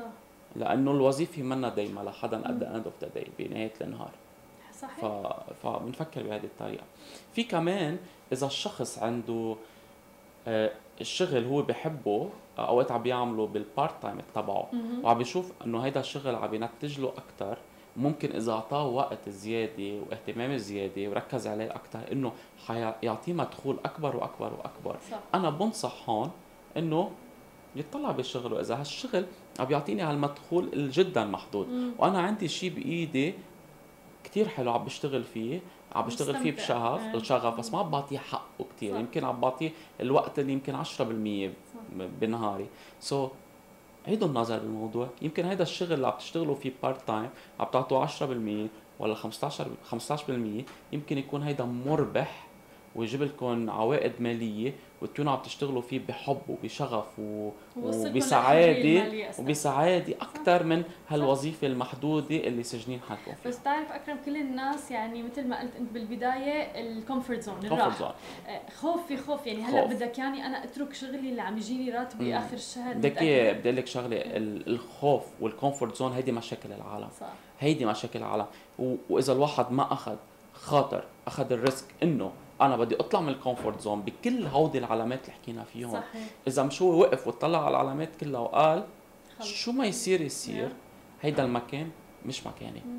أنا بدي آخذ الخطوة هلأ وآخذ القرار وأنا أكون حامل مسؤولية قراري صحيح. وأطلع من هيدي ال comfort zone لأن لما تطلع من ال comfort zone حتشوفي فرص مقابلك كثيره وكبيرة ما كنت عم تطلعي عليها ما كنت عم تاخدي أما بتركزي عليها الرؤية محدودة رؤية محدودة. صح. يعني انت نحن قاعدين بهيدا الاستوديو هون شو عم بتشوفي؟ عم بتشوفي الكاميرات عم بتشوفي. الاضويه ما عم بتشوفي شيء طب يا جماعة طب حتقعد بهذا الاستوديو بس بدك تظهر لبرا.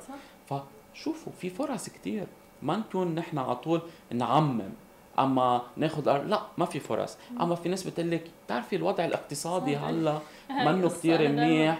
واصبط ضلني. بشغلي. اما عم بيقولوا لي هلأ حافظ على شغلك خليك أنت طب طب ما هي عم بسمعها من سنة ومن سنتين من ومن ثلاث سنين. وكل عمرنا بنسمع وضع الاقتصادي وما بعرف شو. صح. لا خذ القرار إنه في غيرك عم يوصل وفي غيرك عم ياخذ مراتب أعلى طبعاً. وفي غيرك عم يحقق نجاحات سو so, ما نجي نلوم هي أسهل نرجع إنه أسهل ارمي اللوم على غيري 100% أما أنا عندي ارتباطات كتير وكذا وكيف وعندي يا أخي خذ القرار صح لما تاخذ قرار حتلاقي- حتلاقي الجواب.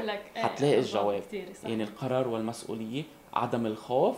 والخروج من ال comfort zone أما المكان آه، الراحة اللي أنت آه، جالس فيه صحيح. بمكان شغلك مكان الروتيني فهودي لازم تكسرهم تكسر هودي القيود بعرف وحدة كمان عم تخبرني عن الشغل ومش مرتاحة ومش مبسوطة وما عم تتطور ومعاشها قليل ويعني آه، رفقاتها عم ياخذوا معاش أعلى ب position اللي هي عم تشتغل فيه وكذا وكذا. وأنا يعني قعدت أنا وياها جلسة كنت عم بحكيها بس عن ال comfort zone لازم تاخذي القرار والمسؤولية إنك تطلعي.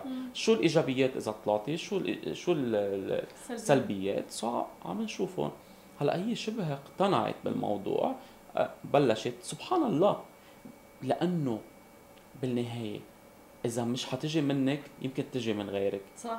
فتلفنت لي بعد ثلاث أيام حكتني قالت لي مديري حكاني إنه لازم أترك الشغل. wow. يعني الكون قلت. كله. قلت لها يعني حكيتك وأنت عارفة هيدا الشيء وعايشة بهيدا ال comfort zone وعارفة ما عم توصلي وحتى وصلت إنه مثل ما قلتي الكون كله. ال universe كله مدير عم بيقول لك go out اكتشفي صح so, بس حتى ننظر لهذا الموضوع بطريقة إيجابية اللي هو إنه فعلا يعني آه، إجت ال- الظروف إنه خلص تطلع هي من ال comfort zone تبعه وهلأ غصبا عنها يعني بما معنى إيه. بدها تلاقي آه فلما حكتني إيه. آه، قلت لها أنا كثير مبسوط هلأ يعني إيه. أنا أول مرة بسمع حدا تارك شغله.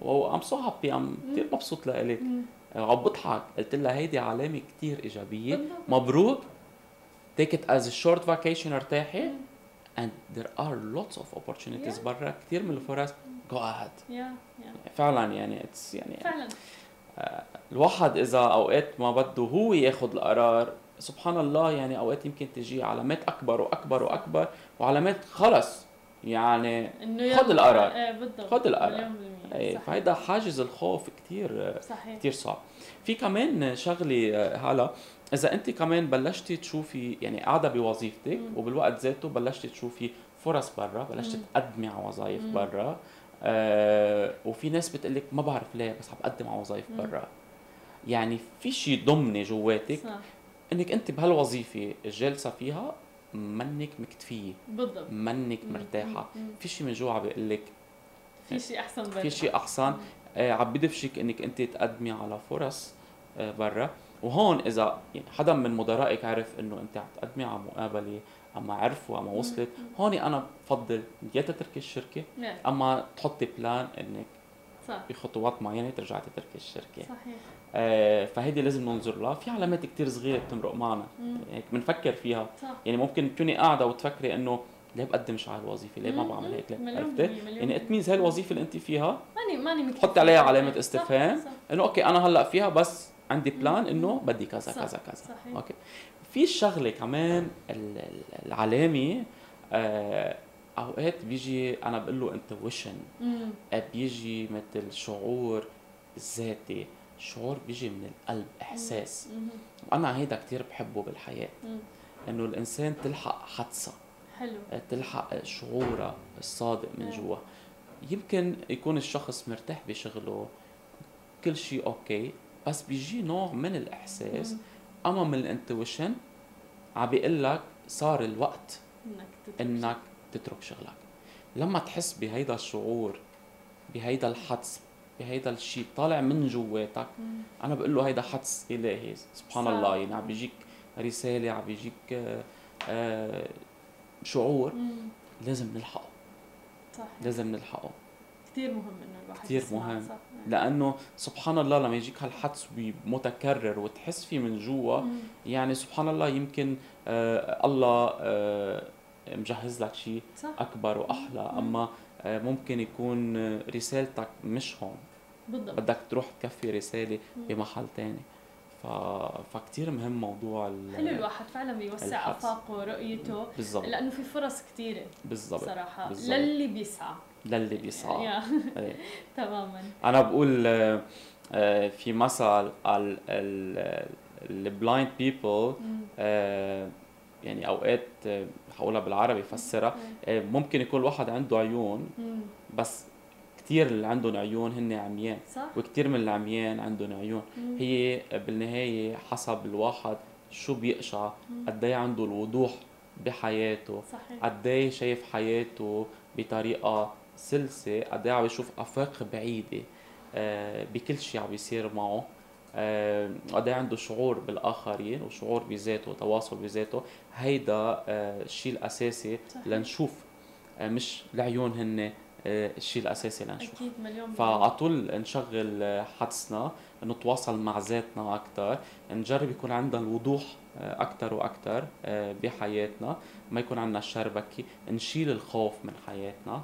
لأنه الخوف هو عامل آه، اساسي عامل صح. اساسي آه، وساعتها بنصير نشوف الصورة بشكل آه، أوضح.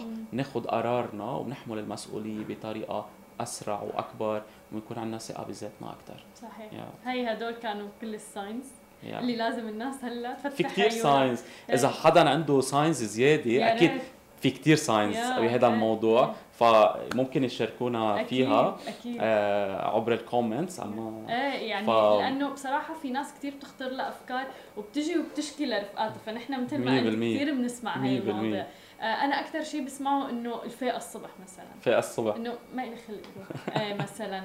آه وهذا مؤشر كثير كبير يعني. فعلا. المفروض الواحد يفيق مبسوط لنهاره يعني. Looking forward إنه شو عندي اليوم؟ شو عندي اليوم؟ أعمل اليوم؟ 100% فبتوقع آه، موضوع الخوف هو مثل ما قلنا عامل أساسي.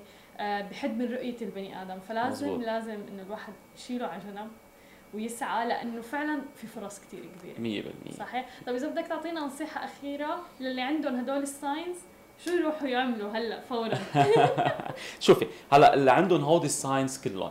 أوكي آه بنعرف أوقات إذا كان شخص قاعد ببلد عنده فواتير وعنده التزامات وعنده كتير قصص ما عم بقول لك أنا تترك شغلك اليوم من بعد ما سمعت هودي العلامات أما هودي القصص بس بلش فكر بخروج أما مخرج ل آه، الحالة اللي أنت فيها صح. فبلش حط أنت مشروع معين قدامك أما بلش قدم على وظائف تاني وخدها بعين الاعتبار إنه هيدا المكان ليس مكان راحة لإلي. ولكنه مكان إنه عم يقتل لي طموحي عم يقتل تمام. لي أفكاري عم يقتل لي كثير قصص فيي عم يسبب تمام. لي stress بلش حط plan B مم. ممكن هيدي ال plan B آه تاخذ معك جمعة اثنين شهر شهر ونص شهرين مهم تكون أخذت خطة. ولما تلاقي ال plan المناسبة أما ال offer المناسب اللي عم بيجي لعندك كان من شركة تانية أما مثل ما قلت ممكن شخص يرجع يروح هو يعمل شيء آه لإله. بكون بحبه خاص فيه لما تكون جاهزة تأكدت منها اترك وظيفتك آه واتجه للوظيفة الثانية حلو. ما بدي نحمس العالم لا لا نحن و... فعلا نحمس العالم وتروح هلأ تترك الوظائف طولوا لا، بالكم. لازم كمان تكون الخطوات صح. نحن بنحكي على إنه التحدي حلو الخطورة حلوة ولكن 100%. كل شيء مدروس. كل شيء مدروس. آه. لازم كل شيء مدروس. صح. بس أنا نحن حبينا نوضح على العلامات. آه، الأساسية صح. ل... ل... للشغل آه، وأكيد هلأ صرتوا تعرفوها منيح. راجعوا أفكاركم فيها وخذوا القرار.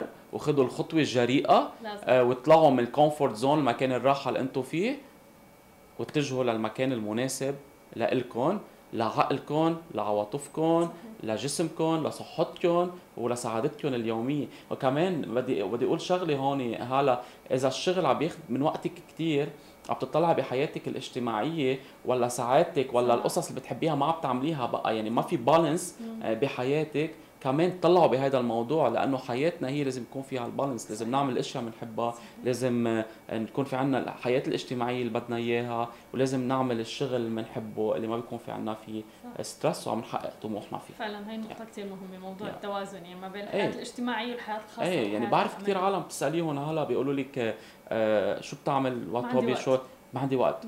آه شغل آه 24 ساعة بتطلع أنا هيك إنه لا هيدا حرام. لا، أصلا ما عاد تجي منتج بصراحة. أي يعني أول شيء ما في إنتاج. وثاني شيء أنت آه، بعدين ما عم بيصير في عندك الحافز الكبير. تكفي بهذا الشغل حتوصل لمحل حتتعب آه، نفسيا وحتنسى حالك بالنهاية. حتحس حالك أنا طب ليش عم بشتغل؟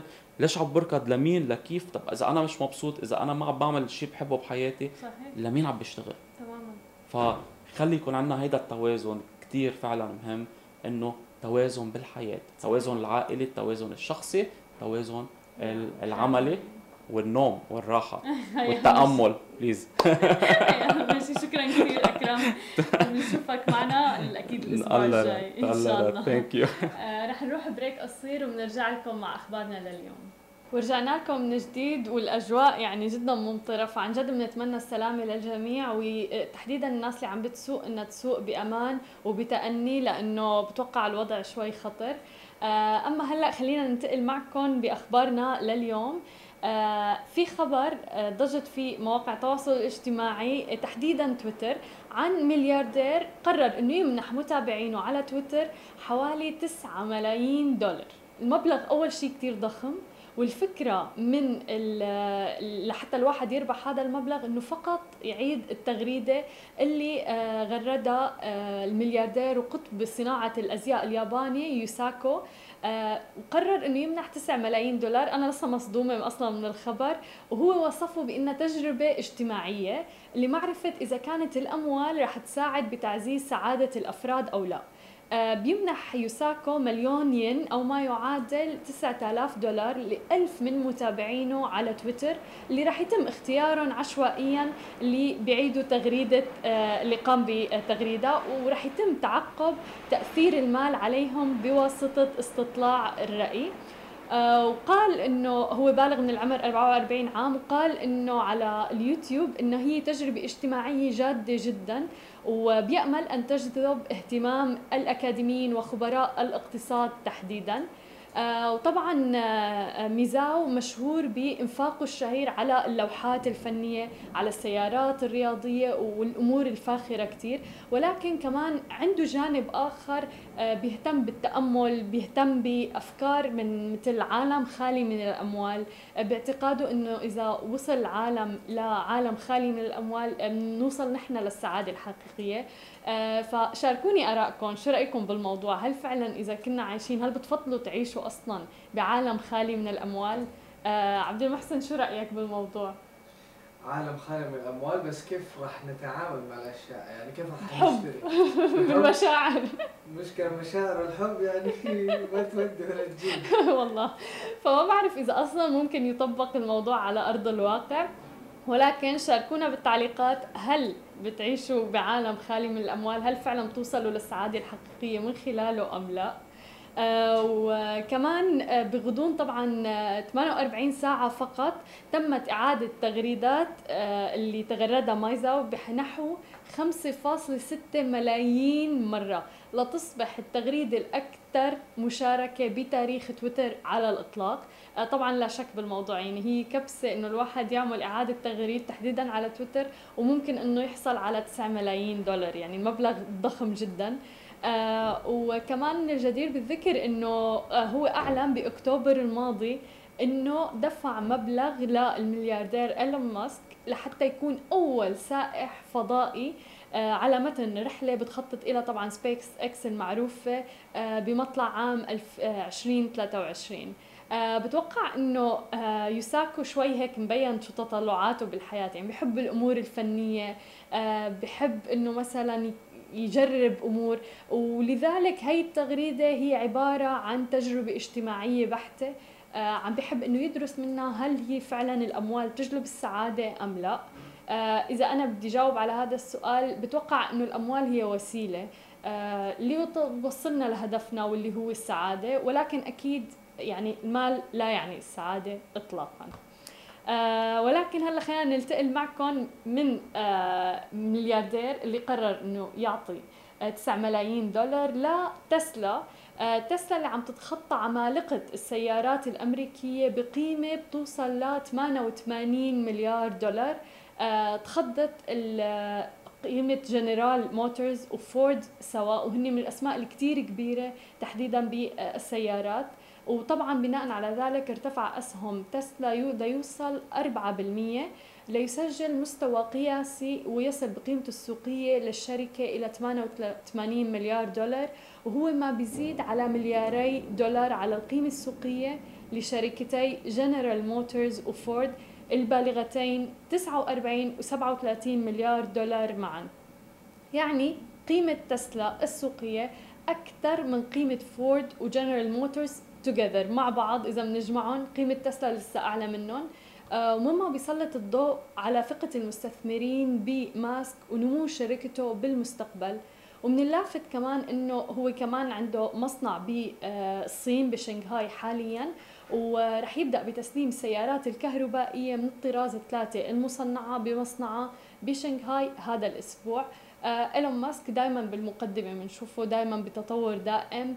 آه، تسلا اسم كبير اكتسح السوق وأسهم تسلا انقسم فيها الخبراء. ما بين ناس عم تقول إنه هلأ الوقت لأنكم تبيعوا أسهمكم بتسلا ولكن في قسم كتير كبير لسه عم بشجع على الناس على إنها تروح وتستثمر بأسهم تسلا. وبتوقع ارتفاع سهم تسلا بنحو 4% هو ارتفاع كتير كبير وبشجع لأنه الناس تروح وتستثمر بشركة كبيرة وباسم كبير مثل تسلا. هلا خلينا نحكي معكم عن فيلم آه وصل واخ يعني اخترق كل التوقعات بترشيحات بافتا آه فيلم اسمه إلى سما من أم سورية. آه نال الفيلم أكبر عدد ترشيحات آه آه عبر تاريخ جوائز الأكاديمية البريطانية للسينما والتلفزيون. بافتا بنسخته آه 73 الفيلم فيه مشاهد جدا جدا حقيقية. آه، حزينة من داخل مستشفى بحلب بسوريا بأعقاب قصف آه، اللي صار بمدمر تحديدا بحلب وبيعرض معاناة المرأة السورية في الحرب التي مزقت البلاد من عام 2011 حتى الآن. وكانت وعد الخطيب المخرجة عم بتغطي داخل آخر مستشفى عامل بشرق حلب مستشفى القدس بنوفمبر 2016 في مكان القسم الذي يسيطر عليه المتمردون في المدينة على وشك السقوط على أيدي قوات النظام السوري. وقالت لجنة التحكيم بجائزة روري بيك أنه مقاطع الفيديو اللي صورتها تظهر بكل قوة فظائع الحروب وإنه شافوا الفيلم أكثر من خمس مرات وبكل مرة كانت عم تدمع أعينهم لما يشوفوا الفيلم. آه قالوا إنه هي قطعة مثالية للعمل الصحفي حقيقة. آه وحصد الفيلم على تشر- آه ترشيحات من فئات متعددة. الفئات هي أفضل فيلم وثائقي أفضل فيلم ناطق باللغة غير الإنجليزية وجائزة العمل الأول لكاتب أو مخرج آه، أو منتج بريطاني وأفضل فيلم بريطاني أيضا. وكمان آه، رح يصبح الفيلم الوثائقي هو الأكثر ترشيحا في تاريخ جوائز بافتا. آه، بتوقع هذا فخر كبير بالنسبة لنا تحديدا أنه من الوطن العربي شخصيات مثل وعد الخطيب هي المخرجة لهذا الفيلم اللي وصل لترشيحات عالمية آه، صدى كان جدا واسع والناس يعني منتظرة أن تروح وتحضره بالسينما. آه، هاي كانت أخبارنا لليوم آه، بالأجواء الممطرة. بنتمنى لكم السلامة جميعا. وهلأ رح أترككم مع segment وفقرة صغيرة عن الادخار. آه، الادخار موضوع جدا مهم ولكن كثير في ناس بتواجه صعوبة فيه. فرح أترككم مع هاي ال segment تابعوها وبنشوفكم بكرة أكيد بنفس الموعد مع برنامجكم قهوة خبرية. برنامج فقرة أرقام وحقائق. آه واليوم بدنا نحكي عن الادخار. الادخار وحنتكلم عن ثقافة الادخار تحديدا. صحيح. لأنه ثقافة الادخار أو الادخار هل هو شيء فعلا موجود بين الناس؟ هل هو يطبق؟ هل أصلا الفكرة قائمة في عقولنا ولا إنه خلاص اللي عندنا حنصرفه إلى نهاية الشهر؟ أهم شيء نعيش إلى نهاية الشهر. صحيح. فبالتالي موضوعنا هو ثقافة مو بس نقطة معينة. على كل أنا بشاركك في البداية بإحصائية بما أنه اسم الفقرة أرقام. حقائق وأرقام. تخيلي بأنه 78% من النساء أها بلشت أصابع الاتهام لا يستطيعون الادخار. طيب والرجال؟ بينما الرجال 36% من الرجال لا يستطيعون الادخار. طبعا هذه الإحصائية من البنك الدولي. فمش يعني ألفتها طب قبل شوية. شو السبب؟ السبب أنا من وجهة نظري أي. بأنه بشكل عام الرجل في كثير من الأحوال يكون هو اللي عنده دور المسؤولية. المسؤولية. مم. وأيضا ممكن في بعض الأوقات يكون الأشياء اللي هو يحتاج إنه هو يصرف عليها يعني التزامات اليومية مم. الملابس الإكسسوارات الأشياء هذه أقل فبالتالي المرأة ممكن تكون اللي عندها تبي تصرفه في شنطة ولا في لبس ولا في مكياج فبالتالي هذه الأشياء مرتفعة أسعارها. إيه. فما عندها القدرة إن هي تدخر لا في عندها مغريات أكثر. فممكن تكون هذه الأسباب بس أنت اللي علميني. بت- بتوقع؟ هاي الإحصائيات رح تختلف بصراحة. أول شيء لسبب إنه صارت الالتزامات والمسؤوليات تقريبا ما بدي أقول إنه شبه متساوية ولكن إلى حد ما فعلا صارت المرأة عم بتساهم بشكل كتير كبير بمصروف المنزل بكتير أمور. صح. آم، للأمانة مثال حي أوكي؟ هلأ طبعا هي الموضوع نسبة وتناسب أوكي؟ آم، مثلا أنا أمي بتعرف ت save كثير مصاري بابا ما بيعرف ي save. ابدا. بتوقع هو الموضوع له علاقة بالبيئة اللي الشخص ربيان فيها بالأمور اللي مر فيها هي ثقافة ادخار. بس ولكن أنا برأيي ثقافة الادخار أصلا معدومة بمجتمعنا العربي تحديدا. صحيح. وبالعالم صراحة. وفي الأخير متعة الادخار ممكن تكون أكبر من متعة الإنفاق. يعني في ناس طبعا. بس متعتها مانا لحظية فمشان هيك الناس ما بيعملوها لأنه لما أنت بتدخر. مو بنفس اللحظة بتحس بمعنى وقيمة هذا الادخار. ولكن لما بتصرف أنت بلحظتها بتحس إنه أنا اشتريت شيء جديد. بالضبط. آه. فهو بشكل عام دائما ينصح بأنه الحد الأدنى من الادخار يكون 12% مهم. من راتبك. صحيح. طبعا كل ما زاد كل ما كان أفضل. وكل ما دل على أنه أنت عندك قدرة واحتم... لل... للقدرة مالية أنك أنت تتحمل. لأنه أنت لما تستقطعين مبلغ من راتبك فلا عندك القدرة والاحتمال أنك أنت تستنين وما تستخدمين المبلغ هذا. حلو. كل ما زاد هذه القدرة موجودة عندك أكبر. فالحد الأدنى مهم. المهم في هذا الموضوع كله الحد الأدنى 12% طيب أنت ممكن تدخر؟ هل عندك القدرة على الادخار؟ طبعا لأنه في الأخير طبعا أسباب الادخار. تتفاوت من شخص لآخر. في شخص يدخر علشان على قولتهم اليوم الأسود. مهم. يعني لو صار شيء ويحتاج مبلغ الآن فبالتالي لازم أنت أنت تدخر. هذا يعني ابسط شيء. الاحتمالات أيوة. أيوه. ولكن بشكل عام أيوه لأنه كثير من الأشياء اللي الواحد يسويها في حياته والمشاريع اللي هو مقبل عليها لو ما ادخر ما يقدر يسويها بكل بساطة. طبعا. فانت ما تعملين وت- و- وت- وتكسبين مبلغ أو راتب بس علشان تعيشين اليوم. في شوية تفكير مستقبلي إنه أنا لازم أدخر علشان بكرة ممكن أحتاج المبلغ لأي سبب كان. حلو. طيب آه ليش برأيك الناس ما بتدخر؟ ما عندها القدرة إنها تدخر. النسب عم بتورجينا إنه بشكل عام حتى في عنا نسبة إنه الأسر السعودية غير قادرة على الادخار، نسبة الادخار عندهم جدا جدا ضئيلة. هو بشكل عام؟ مغري مغري إنك أنت عندك فلوس تبي تصرفينها.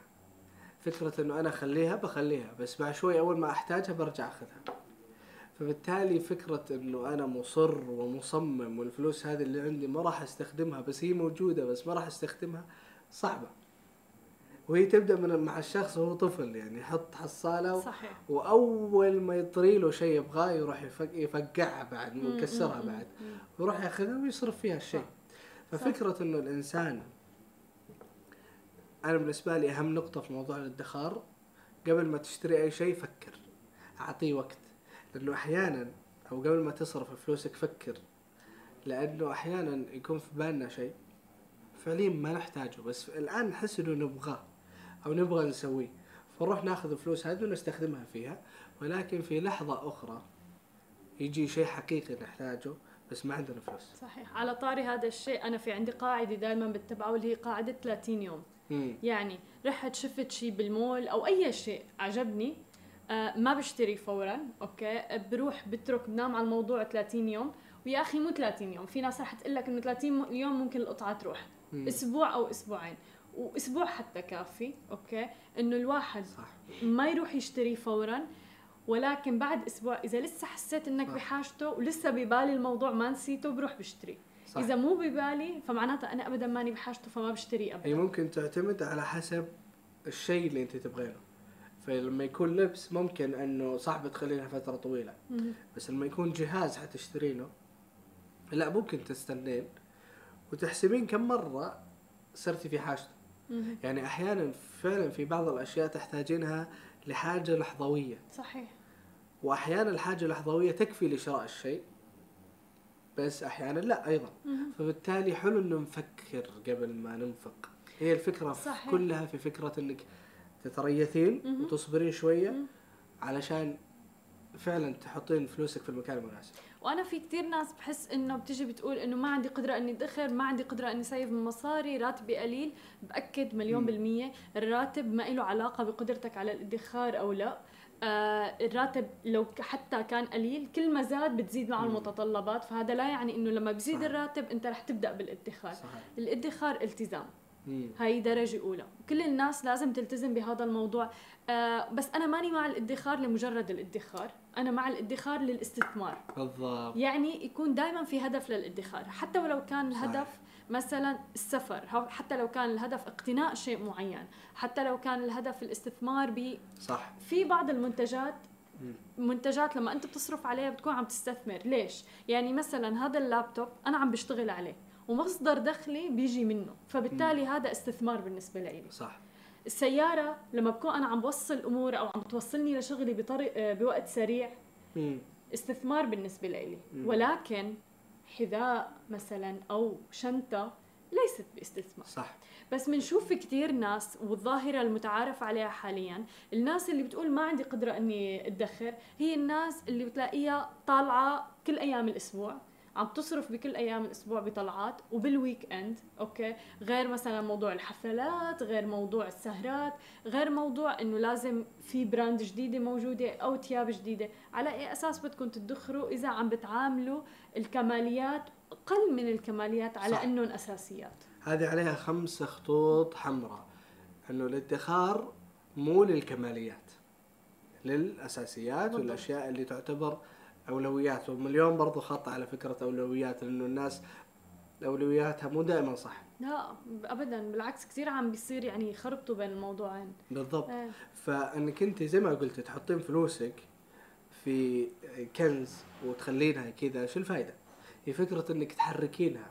تحركينها لشيء ثقافي يفيدك ولا تحركينها في استثمار سواء أسهم أو عقار إلى آخره أو إنه أنت يعني ممكن تاخذين فيها تجربة إلى آخره. ففكرة الادخار لمجرد الادخار زي ما قلتي مو كثير آه، فكرة جيدة. تخيل إنه في بنات بيعملوا جمعية أوكي هي الجمعيه متعارف عليها إنه الناس بتجمع أموال من أفراد أنتم واثقين منهم وكل واحد بينعطى له دو- بدوره المبلغ كامل. في ناس بتعمل جمعية أوكي وصارت أوكي آه ليشتروا حقيبة ب brand معينة والأسوأ من هاد كله أوكي؟ إنه بحطوا بيحجزوا كل وحدة إمتى بدها تاخذ الشنطة. مم. يعني إذا أنت عندك مناسبة أو عرس معين أو زفاف فأنت بتحجز هاي الشنطة لأنك تحملها بهذا اليوم. طب أنا بتوقع معناتها وصلنا لمرحلة إنه آه، عقد نقص بالمجتمع نحن لازم نعالجه. صحيح. هو الموضوع حتى أكبر من كذا. يعني تخيلي إنه حتى اللي يقعد طول حياته يجمع مبلغ ويدخر ويحوش فلوس بس علشان يتزوج. في ناس تعتبر حتى هذا السبب على عظمته على كبره إنه سبب يعني يدعو إلى إنه المفروض يكون الموضوع أبسط من كذا. صحيح. إنه مو تدخرين طول حياتك بس علشان عشان تتزوج يعني. ليلة. إيه، بالضبط. بالضبط. فبالتالي يعني حتى أنا قرأتها في احد الكتب بأنه من أسباب التخلف في أي مجتمع إنه يكون الادخار حق الشخص في حياته كلها بس علشان يتزوج. ففكرة أو ثقافة الادخار فعلا ما هي بسيطة. مهم. فإحنا لازم نعرف بأنه ليش إحنا قاعدين ندخر وكيف ندخر. صحيح. وهذه توديني لمنطقة جميلة إنه طيب أنا بدخر شلون؟ ما أقدر. في حيل وفي طرق الواحد ممكن يسويها. ومن خلالها يدخر. حلو. بس أيضا الحيل والطرق هذه ما في شيء اسمه سحر. انه أنا بعلمك الطريقة وبتطبقها وبكرة بتصير غني. لا هو انت لازم تطبق. أكيد. في. لازم يكون في التزام في وإرادة من التزام. الداخل. بس هي حيل و- حيل وطرق جميلة. نبدأ. هي ثمانية أها حلو. طرق مم. وثمانية حيل. الأولى الادخار البنكي. مهم. هذه معروفة وأنا أميل لها شخصيا جميلة أنا أشوفها. أنه باختصار تقتطع مبلغ من راتبك من خلال البنك هم بشكل عام سيستم معين يشيل يقتطع من راتبك كل شهر مبلغ ويحطه في حساب آخر. حلو. وفي نوعين حتى من الاقتطاع هذا. في اقتطاع يكون من خلال إنه والله إذا أنا بستخدم الراتب هذا اللي أنا مقتطعه واللي حاطه في حساب آخر إنه ما أقدر أستخدمه إلا بعد 48 ساعة إذا أبغى. وفي لا إنك أنت تقدرين توصلي له. فدائما يفضل إنك تسوين طريقة 48 ساعة هذه. وتشبه فكرة ال 30 يوم صحيح إنه حتى لو تبغين توصلي له الحساب هذا ما تقدرين. توصلي له بلحظته بلحظته فعندك 48 ساعة تراجعين أفكارك وتراجعين إنه لا أنا غلط ما ينفع لأنه أحيانا الواحد يسوي أشياء في لحظة. وبعدين يتحسف عليها صح إنه ليش فأول طريقة. أول حيلة اللي هو الاقتطاع البنكي وهذه جميلة يعني شيء مسيستم. وممكن أنا أميل للمنطق وللسيستم يعني أكثر من إنه يعني الأشياء الثانية. حلو. الحيلة الثانية والطريقة الثانية اللي هي الادخار التدريجي. أوكي. لأنه إحنا لما قلنا إنه الحد الأدنى هو 12% مو كل الناس فجأة تقدر انها هي تدخر 12% مباشرة 12% لأنه عندها مصاريف كثيرة. وكانت تصرف بطريقة معينة. ما تقدر إنه مم. والله 12% من راتبي ما راح أستخدمه. لا بستخدمه. مم. فأبدأ من 1% 2% 3% 4% إلين توصل ل 12% وأكثر حتى. مم. فهذا اسمه الادخار التدريجي. تدريجي النوع الثالث اللي هو الادخار البطيء. أوكي. الادخار البطيء يشبه فكرة الحصالة اللي تكلمنا عنها. مم. إنه كل يوم تحطين مبلغ بسيط بس كل يوم. يعني في حتى التزام، إيه. بالضبط يعني حتى لو تحطين 10 20 50 60 ترى هذا ممكن تكون مو منطقيه لبعض الناس. صحيح. بس في ناس هذا هذا الطريقة اللي تناسبهم. إيه. إنه يبغى كل يوم يحط مبلغ صغير يحس إنه ما خسر شيء. بس على المستوى البعيد مع الالتزام في مبلغ حيروح على جنب.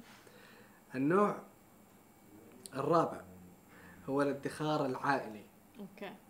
وخصوصا اللي تو متوظف يلجأ له في كثير من الأوقات إنه في مبلغ قاعد يقت- يقتطعه ويعطيه مو البنك أبوه أخوه مهم. أمه هذا الادخار العائلي مهم. وفي ناس أعرفها كذا يكون الأب شاد عليه وإنه أنت لازم تدخر وراك مستقبل وفي كثير من الأوقات إنه خلاص أنت حتدخر غصبا عنك فبالتالي يصير في هذا ال control حلو هو يكون موافق بطبيعة أوكي. الحال بس الأب يكون عنده هذا يعني عم يدفع ابنه لحتى إنه يدخر غصبا عنه. بالضبط فهذا اسمه الادخار العائلي. okay. النوع الخامس الادخار الإجباري. مهم. هو غريب شوي. فهو هذه الفكرة اللي أنت قلتيها اللي هو الدخول في جمعية. okay. آه صح هون أنت ملزم. أنت ملزمة إيه، لأنه أنت لأنه حتدخلين بجمعية ما تقدرين أفراد، تقولين لهم إيه. في الشهر 12 والله أنه مع السلامة. أنا كثير بحب الجمعيات. امبارح كنا عم نحكي إنه في تطبيق على فكرة بالسعودية للجمعيات. يعني حتى أنت مانك ملزم إنك تفوت بجمعية فقط مع العائلة أو الأصدقاء. ممكن مع ناس غريبين يعني آه، تفوت بجمعية وتلتزم بالمبلغ اللي أنت بتحبه يعني. صح صحيح. سلامتك. قلبك هو تغييرات الأجواء الحالية. على كل فهو يسمونه الادخار الإجباري. أوكي. لأنه زي ما قلنا هو إجباري. ولكن نركز على هذه النقطة. أنت تكون آخر واحد تأخذ الجمعية مو أول إيه، واحد. أنا دائما بكون آخر وا... أنا دائما بقاتل إني أكون آخر واحدة باخذ بالضبط فلما تكون أول صحيح. واحد ما استفدنا شيء. ما استفدنا. شيء. حتصرف. وحتصير مديون وتسدد. تماما تماما. بينما آخر واحد المبلغ اللي يجيك في الأخير هو هذا لك خلاص. صحيح صحيح. وأنت ادخرته. تماما. فهذا الادخار الإجباري مهم. عن طريق الجمعية. مهم. الادخار السادس الادخار الذهبي. okay. من اسمه واضح إنه انت الفلوس اللي عندك تحولينها ذهب. فتستثمرين بالذهب. okay فعندك من. الجرام إلى 31 جرام ونص. حلو. في كتير ناس بيستخدموه بتوقع ال ال الأمهات القدام لسه كتير بفضلوا هاي الطريقة. صحيح بس هو طبعا أكثر شيء النساء يسوونه. مم. وجميل واستثمار بالذهب. ولكن ينصح دائما بسبائك الذهب. طبعا مو مو المشغول. إيه أكيد. لأنه هذا قيمته بتروح لما بدك تبيعه. أكيد أكيد. أيضا. عم نحكي عن ذهب خلص خام سبائك يعني ما بالضبط إيه. لأنه الذهب بشكل عام مم. من أكثر الأشياء اللي فيها استقرار. صحيح. وبتفقد قيمتها مجرد ما كان داخل فيها أي شيء. أي بالضبط. نوع من الشغل يعني من فبالتالي اليوم ما بتروحين بقالة مثلا وتعطيهم ذهب وتشترين شيء.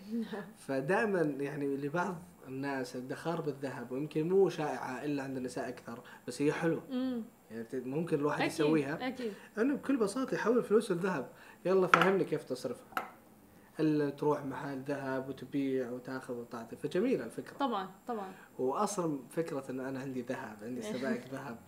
مش بطالة يعني. ابدا. ال- ال- الطريقة السابعة. هي الادخار بالعملات. آه يكون معك عملات مستقرة لازم تكون. بطبيعة آه الحال أيوة. يعني مو تروحوا تشتروا عملة. إيه فأنت تحولين المبلغ اللي عندك لعملة أخرى. يعني وخلاص يعني أنت ما تقدرين ما. حتستخدمها صح حلوة يعني طبعا بطبيعة الحال مصرفات موجودة في كل مكان وتقدر إنك أنت تحولها بس عملية مو يعني بدك لتفكر فيها وتعملها بتاخذ منك وقت وجهد. بالضبط. مو مثل الكارد اللي بإيدك أو الكاش اللي بإيدك اللي بلحظتها بتروح تصرف. بالضبط. فهنا نعود للنقطة الأولى اللي قلناها في البداية. انه هذه طرق وحيل بس ما حد بيطقك على يدك لو أنت قررت إنك ما تسويها أو إنك أكيد. تتراجع عنها أكيد فبالتالي أنت بتحول عملات إيوه تقدر تروح تحولها مرة ثانية بس هذه الطرق كل واحد يتناسبه طريقة أكثر من طريقة أخرى ففي ناس لا والله تنفع معاهم العملات وفي ناس لا ينفع معاهم الذهب مم. وفي ناس لا اقتطاع بنكي وكذا بلا ذهب بلا عملات مم. مم. الطريقة الثامنة هي مو بطريقة هي أسلوب. أوكي. اللي هو أسلوب كأني شريت. مم. أنا بكل بساطة لا يعني لا تشتري وتدخر و- وجمع فلوسك وانتهينا. ف هاي طريقة. هي مو بطريقة بس هي أسلوب. أوكي. ويسمونه أكثر يعني حتى يصنفونه كأنجح طريقة للادخار. والله؟ ان لا تشتري. بس يعني هو الأسلوب صار عندي فضول أنا إنه كاني شريت إنه ما أشتري إيه. شيء تصدق إنه أنا هذا أكثر أسلوب عجبني؟ والله عن جد لا شيل المزح. هذا أكثر أسلوب عجبني هذا على فكرة. هذا يخلينا نرجع إيه. لفكرة 30 يوم اللي أنت تناسبك صح. اللي أنت تعجبك. صحيح. بس شفتي كيف هذه الطرق فعلا تناسب شخص وما تناسب شخص أكيد آخر؟ أكيد. إيه. فانت تشوفين إنه هذه الطريقة الثامنة هي الأنسب لك؟ مم. أنا عم فكر فيها إنه إيه أنا بصراحة. بالنسبة لي الأولى اللي هي الادخار البنكي. هلأ شوف أنا بقتطع من من راتبي فورا بحطه بحسابي البنكي والادخار وال goals أو يعني عندك حساب حق ادخار. طبعا. لا. شك لازم افصلهم عن بعض وهداك المبلغ اللي موجود ميت. جميل. ما بعرف ما ألمسه ابدا ميت ميت. إيه. فبالتالي غير هيك ما حيمشي الحال. فمعناته نقدر نسوي أكثر من طريقة وأكثر من. طبعا طبعا. هلأ بيجيك لا. أنا أنا في يعني أغراني الادخار الذهبي يعني. إيه لأنك تحب هي إيه، الشغلات حلو اتمنى هي اغرة الأنا تبعك مو اغرة ال... والله لا بس هو عشان نتدخر في الأخير. إيه، الهدف. صحيح. أيوه. آه، موضوع الادخار موضوع كتير مهم أنا برأيي. عن جد لازم كل الأفراد يركزوا عليه. آه، ثقافة الادخار لازم نغرسها بأبنائنا تحديدا. يمكن موضوع بيبدأ صح بحصالة صغيرة ممكن الواحد يجيب هدية لابنه أو بنته حصالة صغيرة وكل يوم صحيح. يلتزموا إنه يحطوا مصاري فيها. آم، وبتوقع كمان من المهم إنه نربي أولادنا إنه يعرفوا مفهوم المصاري والفلوس. صح. علاقتنا مع المصاري شوي سلبية على مدى السنوات السابقة. صحيح. الشخص الغني دائما بيكون شخص سيء غالبا أو طماع. مم. والشخص اللي بيدخر هو شخص بخيل مثلا. مم. كل هاي المعتقدات الخاطئة اللي عنا إياها أصلا لازم نغيرها. المصاري وسيلة جدا مهمة. نحن بحاجتها لحتى نوصل ونحقق أهدافنا بالحياة. صح. آه المصاري كمان برجع وبأكد آه كتير مهمة. ولما يكون الواحد عنده ادخار ليستثمر فيه آه كمان شيء جدا مهم لراحة البال. صح. وليوصل للحرية المالية أيضا. لأنه أنت لما بت يعني بتحط راسك على مخدة بصراحة وأنت مديون وبال negative okay دائما في مشاكل دائما عم تعاني من stress. ومن أكثر الأسباب اللي العالم بتعاني من stress فيها هي الأمور المالية. وسبق وحكينا كمان قبل إنه من أكبر المشاكل اللي بتسبب الطلاق هي المشاكل المالية بين الأزواج كمان. صح. فموضوع الأموال جدا مهم. صح. طريقة التعامل معه. آه في طريقة جدا معروفة وقاعدة جدا معروفة اللي هي 50 30 20 للراتب اللي هو إنك تقسم راتبك آه 50% منه بتروح للنفقات الأساسية. مم. يعني مثلا آم، أقساط المنزل أقساط المدرسة إذا عندك أولاد آه، النفقات الأساسية تماما. 30% بتروح للنفقات المتغيرة. ممكن تكون طلعات الاكتيفيتيز اللي بدك تعملها يعني اللي بتخلي في شوي رفاهية بالعيش اللي هي هون. بتيجي الأمور الكمالية. حلو هنا قاعدين نفصل. طبعا يعني أهم أنت شيء. ما لما قلنا إنه الادخار لا يكون في الأشياء الكمالية بس في الأخير هي موجودة في من راتبك. بالضبط. بس مو ادخار ادخر شيء ثاني. أيوه الادخار لازم عن نسبة على فكرة هو قال تبدو ب 12% ولكن النسبة كمان لازم الشكل الطبيعي لا تقل عن 20% ولكن كبداية لأنه كتير صعب على ناس إنه يدخروا 20% من راتبهم فيبلشوا مثلا مثل ما قلت ب 12% ولكن أقل أقل شيء الشكل الطبيعي المتوسط يعني إنه 20% ولكن مثل ما قلت كمان لازم يرتفع هذا النسبة دقيق الواحد يشتغل على إنه يرفعه. الادخار لازم يكون مبلغ ميت ما حدا يلمسه. مم. آه سواء كان بالطرق اللي انت عديتها شو ما كان يكون بيناسبه. للشخص. ودائما يحط هدف للادخار. أنا من الأشخاص اللي كثير عانيت إني أدخر. وما كان عندي مفهوم الادخار ابدا.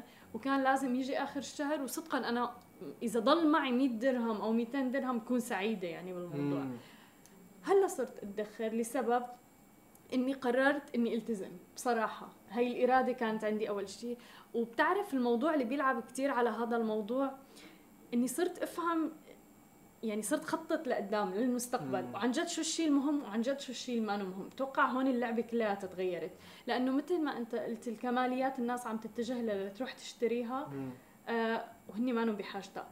كثير في ناس بتيجي بتقلي إيه بس هي سعادة إني أنا أروح على المول وأشتري وعبي بإيدي الكياس وأشتري شغلات مم. جديدة هي متعة آنية وليست سعادة مم. متعة آنية وليست سعادة أنا لما أروح على المول وأشتري إنت شوف حالك بس ترجع على البيت أو تاني يوم هل بعدك مبسوط هل بتحس برضا من الداخل لا مم. لأنه هاي القطعة ما رح تضيف لي شيء لذاتي كهالة كعبد المحسن كفرد بالمجتمع اطلاقا. ولكن هون بتوقع المفاهيم الخاطئة اللي موجودة عندنا بمجتمعاتنا ولأنه نحن كمان عندنا. بننجر حول عواطفنا. وبطبيعة الحال ممكن إنه الإنسان يكون عنده بعض الأشياء اللي يحب يسويها. أكيد. واللي تميزه عن شخص آخر ويستمتع لما يسويها وحتى لو كانت متعة لحظية. ولكن في المقابل اللي قاعدين نحاول نقوله بإنه الادخار شيء ولازم يكون موجود. صحيح. والصرف والأشياء اللي طبيعية اللي تسويها كل يوم شيء آخر. هذا مو المفروض تدخل على حساب هذا لا ابدا ابدا ابدا ابدا ولما بلشت أدخر مع هدف دائما دائما بكون ملتزمة بالادخار يعني مم. مثلا إذا بقول إنه بالشهر الفلاني أنا بدي أسافر فلازم أدخر هذا المبلغ من المال أنا عندي القدرة إني أعمله. إذا بدي أدخر هذا المبلغ من المال و please موضوع إنه راتبي ما بكفي بعصرنا الحالي هذه الحجة غير مقبولة بتاتا لأنه حتى لو الراتب الأساسي كان غير كافي في كتير طرق ومصادر للدخل الأخرى عبر الإنترنت عبر كتير أمور. يعني هلأ على الإنترنت أنت ممكن تقدم خدمات لكتير أفراد ترجمة كتابة. شو شو السكيلز اللي عندك فيك تبدع فيها وتبيعها لافراد آخرين تساعدهم فيها ويكون عندك مصدر دخل. بالنسبة لإلك؟ وممكن هذا مصدر الدخل اللي عم. يجيك الإضافي مباشرة تمسكه وتاخده وتحطه عشان كذا نعود إلى المهارات وفكرة إنه الإنسان اليوم للأسف أنا أسمي في حالة إنه أنت تخرجين من المدرسة وما عندك مهارات أنا أسميها إنه إحنا نتخرج سادة إي والله ما عندنا يعني إلا صحيح. الشهادة اللي صح. طلعنا منها للأسف فأنا أتمنى بشكل عام الإنسان يركز في فكرة إنه هو يكون عنده مهارات إنه ما يتخرج إنسان مهم. فأعطيك مثال على واحد كان معنا في المدرسة ومثال فعلا ملفت. كان أبوه تخيل يعطيه مبلغ عشان يدخل فيه بالأسهم. واو. والمبلغ هذا إنه حق الأسهم فقط. وجرب وطقطق. واللي حتجنيه هو لك للجامعة للمستقبل. ففكرة إنه هو صغير قاعد يدرب هو مستثمر. من هو. صغير؟ فهذا له كبر. وحتى مو كبر كثير يعني لا صار في ال 25 ولا في ال 30 انسان فاهم وعارف شيء اسمه أسهم ويقدر يدخل فيها ويقدر يطلع أموال منها وأموال حقيقية. فبالتالي هو تأسس من هو صغير على شيء اسمه. أسهم. بالضبط. والأسهم اليوم في هذا العصر مهمة وعلشان توصلين للحرية المالية لن تستطيعين أن توصلين لها إلا بالاستثمار اللي هو أسهم أو عقار أو إلى آخره. طب إذا أنا ما أعرف أصلا وش الأسهم؟ ما بعرف شو يعني استثمار. إذا عم نحكي ادخار الناس ما عندهم قدرة يدخروا ليستثمروا. بالضبط. فكل هاي المفاهيم يعني ليش أنا دائما بحكي إنه بي أنت دخلت بهذا الموضوع اللي هو المدارس الجامعات بالضبط. لازم إنها تدرس بالضبط. الإدارة المالية. فهو كل ما قاعدين نتطور وكل ما قاعدين ننضج وكل ما قاعدين يعني نتحسن ونتقدم قاعد تزيد المسؤوليات. طبعا. المسؤوليات على الشخص نفسه صحيح. على الأسرة صحيح. والتربية وعلى المدرسة وإلى آخره. فبالتالي إحنا لازم نتطور مع التقدم الزمني والتقدم المعلومات حقتنا. خلاص صرت أعرف شو اسمه حرية مالية فبالتالي بطبيعة الحال لازم أسس الجيل القادم على أنه يعرف أصلا يدخل في شيء اسمه حرية مالية وله الخيار أنه أنا ما أبغى يصير عندي حرية مالية. طبعا وش الحرية المالية أصلا أنه أنت تدخل بشكل سنوي عادة هو أنت تدخل اللي تحتاجه والميزانية اللي تحتاجها وانت قاعد في البيت بس عادة ينصح فيه إنه يكون ضعف ما تحتاجه بشكل سنوي وانت. قاعد في البيت ما آه، تحتاج صحيح. تشتغل ليش ضعف؟ لأن أنت ما تدري إيش ممكن يصير بأي لحظة فأنت تحتاجين مبلغ زيادة مهم. ولكن أيضا نعيد لأنه مو واضحة بالنسبة لي ما كانت واضحة في فترة مم. سابقة الحرية المالية إنه أنت تطلع الميزانية حقتك من غير ما تشتغل كيف؟ بالأسهم وبالاستثمار اللي هو عقار وأسهم هذه الحرية المالية باختصار. بالأسيتس يعني الأصول يعني سواء كانت عقارات سواء كان شركة بالنسبة لكم سواء كان أسهم مثل ما أنت بالضبط. كل هاي الأمور طبعا هي مو الهدف الأخير إن أنت ما تسوي شيء هو الفكرة إنه أنت تسوي اللي أنت تبغاه في بشكل حقيقي بس في مانك الأخير. ملزم إنك مثلا تشتغل من 9 ل 6 أو صح. إنك ولكن اللي عنده شركة فهو عم بيستثمر أكيد اللي عنده مشروع هو عم بيستثمر ووصل للحرية المالية كمان ومو كل واحد عنده شركة وصل للحرية المالية أيضا لأنه في ناس ما عندهم بالضبط. أصلا قدرة على الإدارة وإدارة المال فبتلاقيهم فشلوا بعد سنوات وبالضبط هو في الأخير أنت ممكن توصل للحرية المالية برضو مم. ويكون عندك شركة وتعملين بس لأنه أنت تبغين تعملين هي الفكرة إنه بكل بساطة إنه أنت في دخل قاعد يجيك سنويا وهذا الدخل هو اللي أنت تحتاجينه. وانت قاعدة في البيت. والرقم أنتم بتحطوه يعني هو لا يقتصر مثلا على مليون كم ب... ميزانيتك إيه أصلا. بالضبط يعني ب... مو هو رقم محدد حول العالم إنه بليون أو مليون أيوة. لا ابدا. فأنت ممكن تكون ميزانيتك السنوية مثلا مئة ألف. تماما. فأنت إذا كان الأشياء اللي تطلع لك أو الدخل اللي يطلع لك من الأصول سواء أسهم ولا عقار يوازي المئة ألف هذه فأنت وصلت للحريه الماليه تماما. مرتاح. بالضبط. ولكن أيضا أنت ممكن تعمل في مشروعك اللي أنت تبغى تعمل فيه. مو مضطر إنه أنت تعمل زي ما قلت في مكان أكيد. معين في ساعات معينة في وقت معين. فهذه الحرية الماليه باختصار. تماما. بس بتوقع الناس يمكن المعاناة اللي عم بيعانوها إنه عم بيعيشوا كل يوم بيومه؟ ما في تخطيط للمستقبل ابدا؟ مشان هيك ما عندنا ادخار ما عندنا استثمار أيضا. آه بتشوف كل العالم إنه خلص آه في ناس إنه ليش لا صحيح. أفكر؟ ولكن لا سمح الله إذا خسروا وظيفتهم آه بتلاقي إنه اصابتهم توتر ما عاد فيهم يناموا ما عاد بينما أنت لو مدخر على الأقل ست أشهر راتب ست أشهر لقدام فبالتالي أنت رح تكون مرتاح. مم. ممكن تدور شغل بأريحية. أو مشروعك الآخر. من دون ما إنه تجبر حالك إنك تفوت بشيء ممكن أنت مانك 100% مقتنع. حتى فيه. هو مهم إنه يكون عندك هدف. أهم شيء بس الهدف هذا كبير وعظيم ورهيب ولا هدف صغير؟ الأهم إنه يكون عندك هدف في الأخير. هدف يرضيك يعني يحقق فهو. في ناس مثلا بكل بساطة هو ما يبغى هذا كله. لا ما طبعا يبغى حرية مالية. مم. أوكي. مين ما بده حرية مالية؟ في ناس بكل بساطة تبغى يكون عندها عمل ووظيفة ويتزوج ويصير عنده أسرة صغيرة ويقعد في بيت صغير. في ناس كذا. إيه بس إنه يعني هلأ ما في ناس. تبحث عن الاستقرار ترى. إيه أكيد. ما تبحث عن. المغامرة والدخول في مشاريع المال- ممكن ما يربح فيها ولا بس ينجح فيها الحريه المالية تعني بالعكس تعني بالنهاية الاستقرار هذا بعدين توصل استقرار بس في هذا حكينا إنه عم. نفكر نحن باللحظة ما عم نفكر مستقبلا بالضبط ففي ناس إيه. الآن الناس اللي مثلا قاعدة في مزرعة مم. ولا في قرية أو قاعدة في بيت صغير وقاعد ترعى الغنم مم. وإلى آخره هذا إنسان يبغى يصير عنده مشروع ضخم بس بس هذا لا يعني إنه هو ما عنده حرية مالية الحريه اطلاقا المالية ما تصير إلا بالاستثمار. إيه بالاستثمار يعني بلكي هي المزرعة هذا الأرض إله. بس إذا هو إله هو يعمل فيها؟ إيه. ليست ليست حرية مالية. هلأ إذا أنت عندك شركة مثلا وعم تعمل فيها أنت رب هي الشركة ال- ال- إذا أنت تعملين فيها هم- وهي تحت اسمك وانت تعملين فيها هي لا لا تدخل في الحرية المالية. لا هلا أنت بيل رجل أعمال. لا لا هلا وعندك بيل فلوس كثيرة. إيه إيه، لا هي حرية مالية. بيل جيتس هلا مشان ما يكون مفهوم خطأ. بيل جيتس آه، حقق الحرية المالية. ولكن بيل جيتس عنده الشركات تبعه وبيشتغل فيها هو. وبيروح وبيداوم. هذا هذا يعني إنه حقق الحرية المالية. ولكن الحرية المالية هي الفكرة إنه هو ما ملزم حدا ماسكه من إيده م- لازمه إنه يكون من الساعة 9 للساعة 6 موجود كل يوم. م- يعني إي بس إذا هو كان الشركة تحت إدارته مم.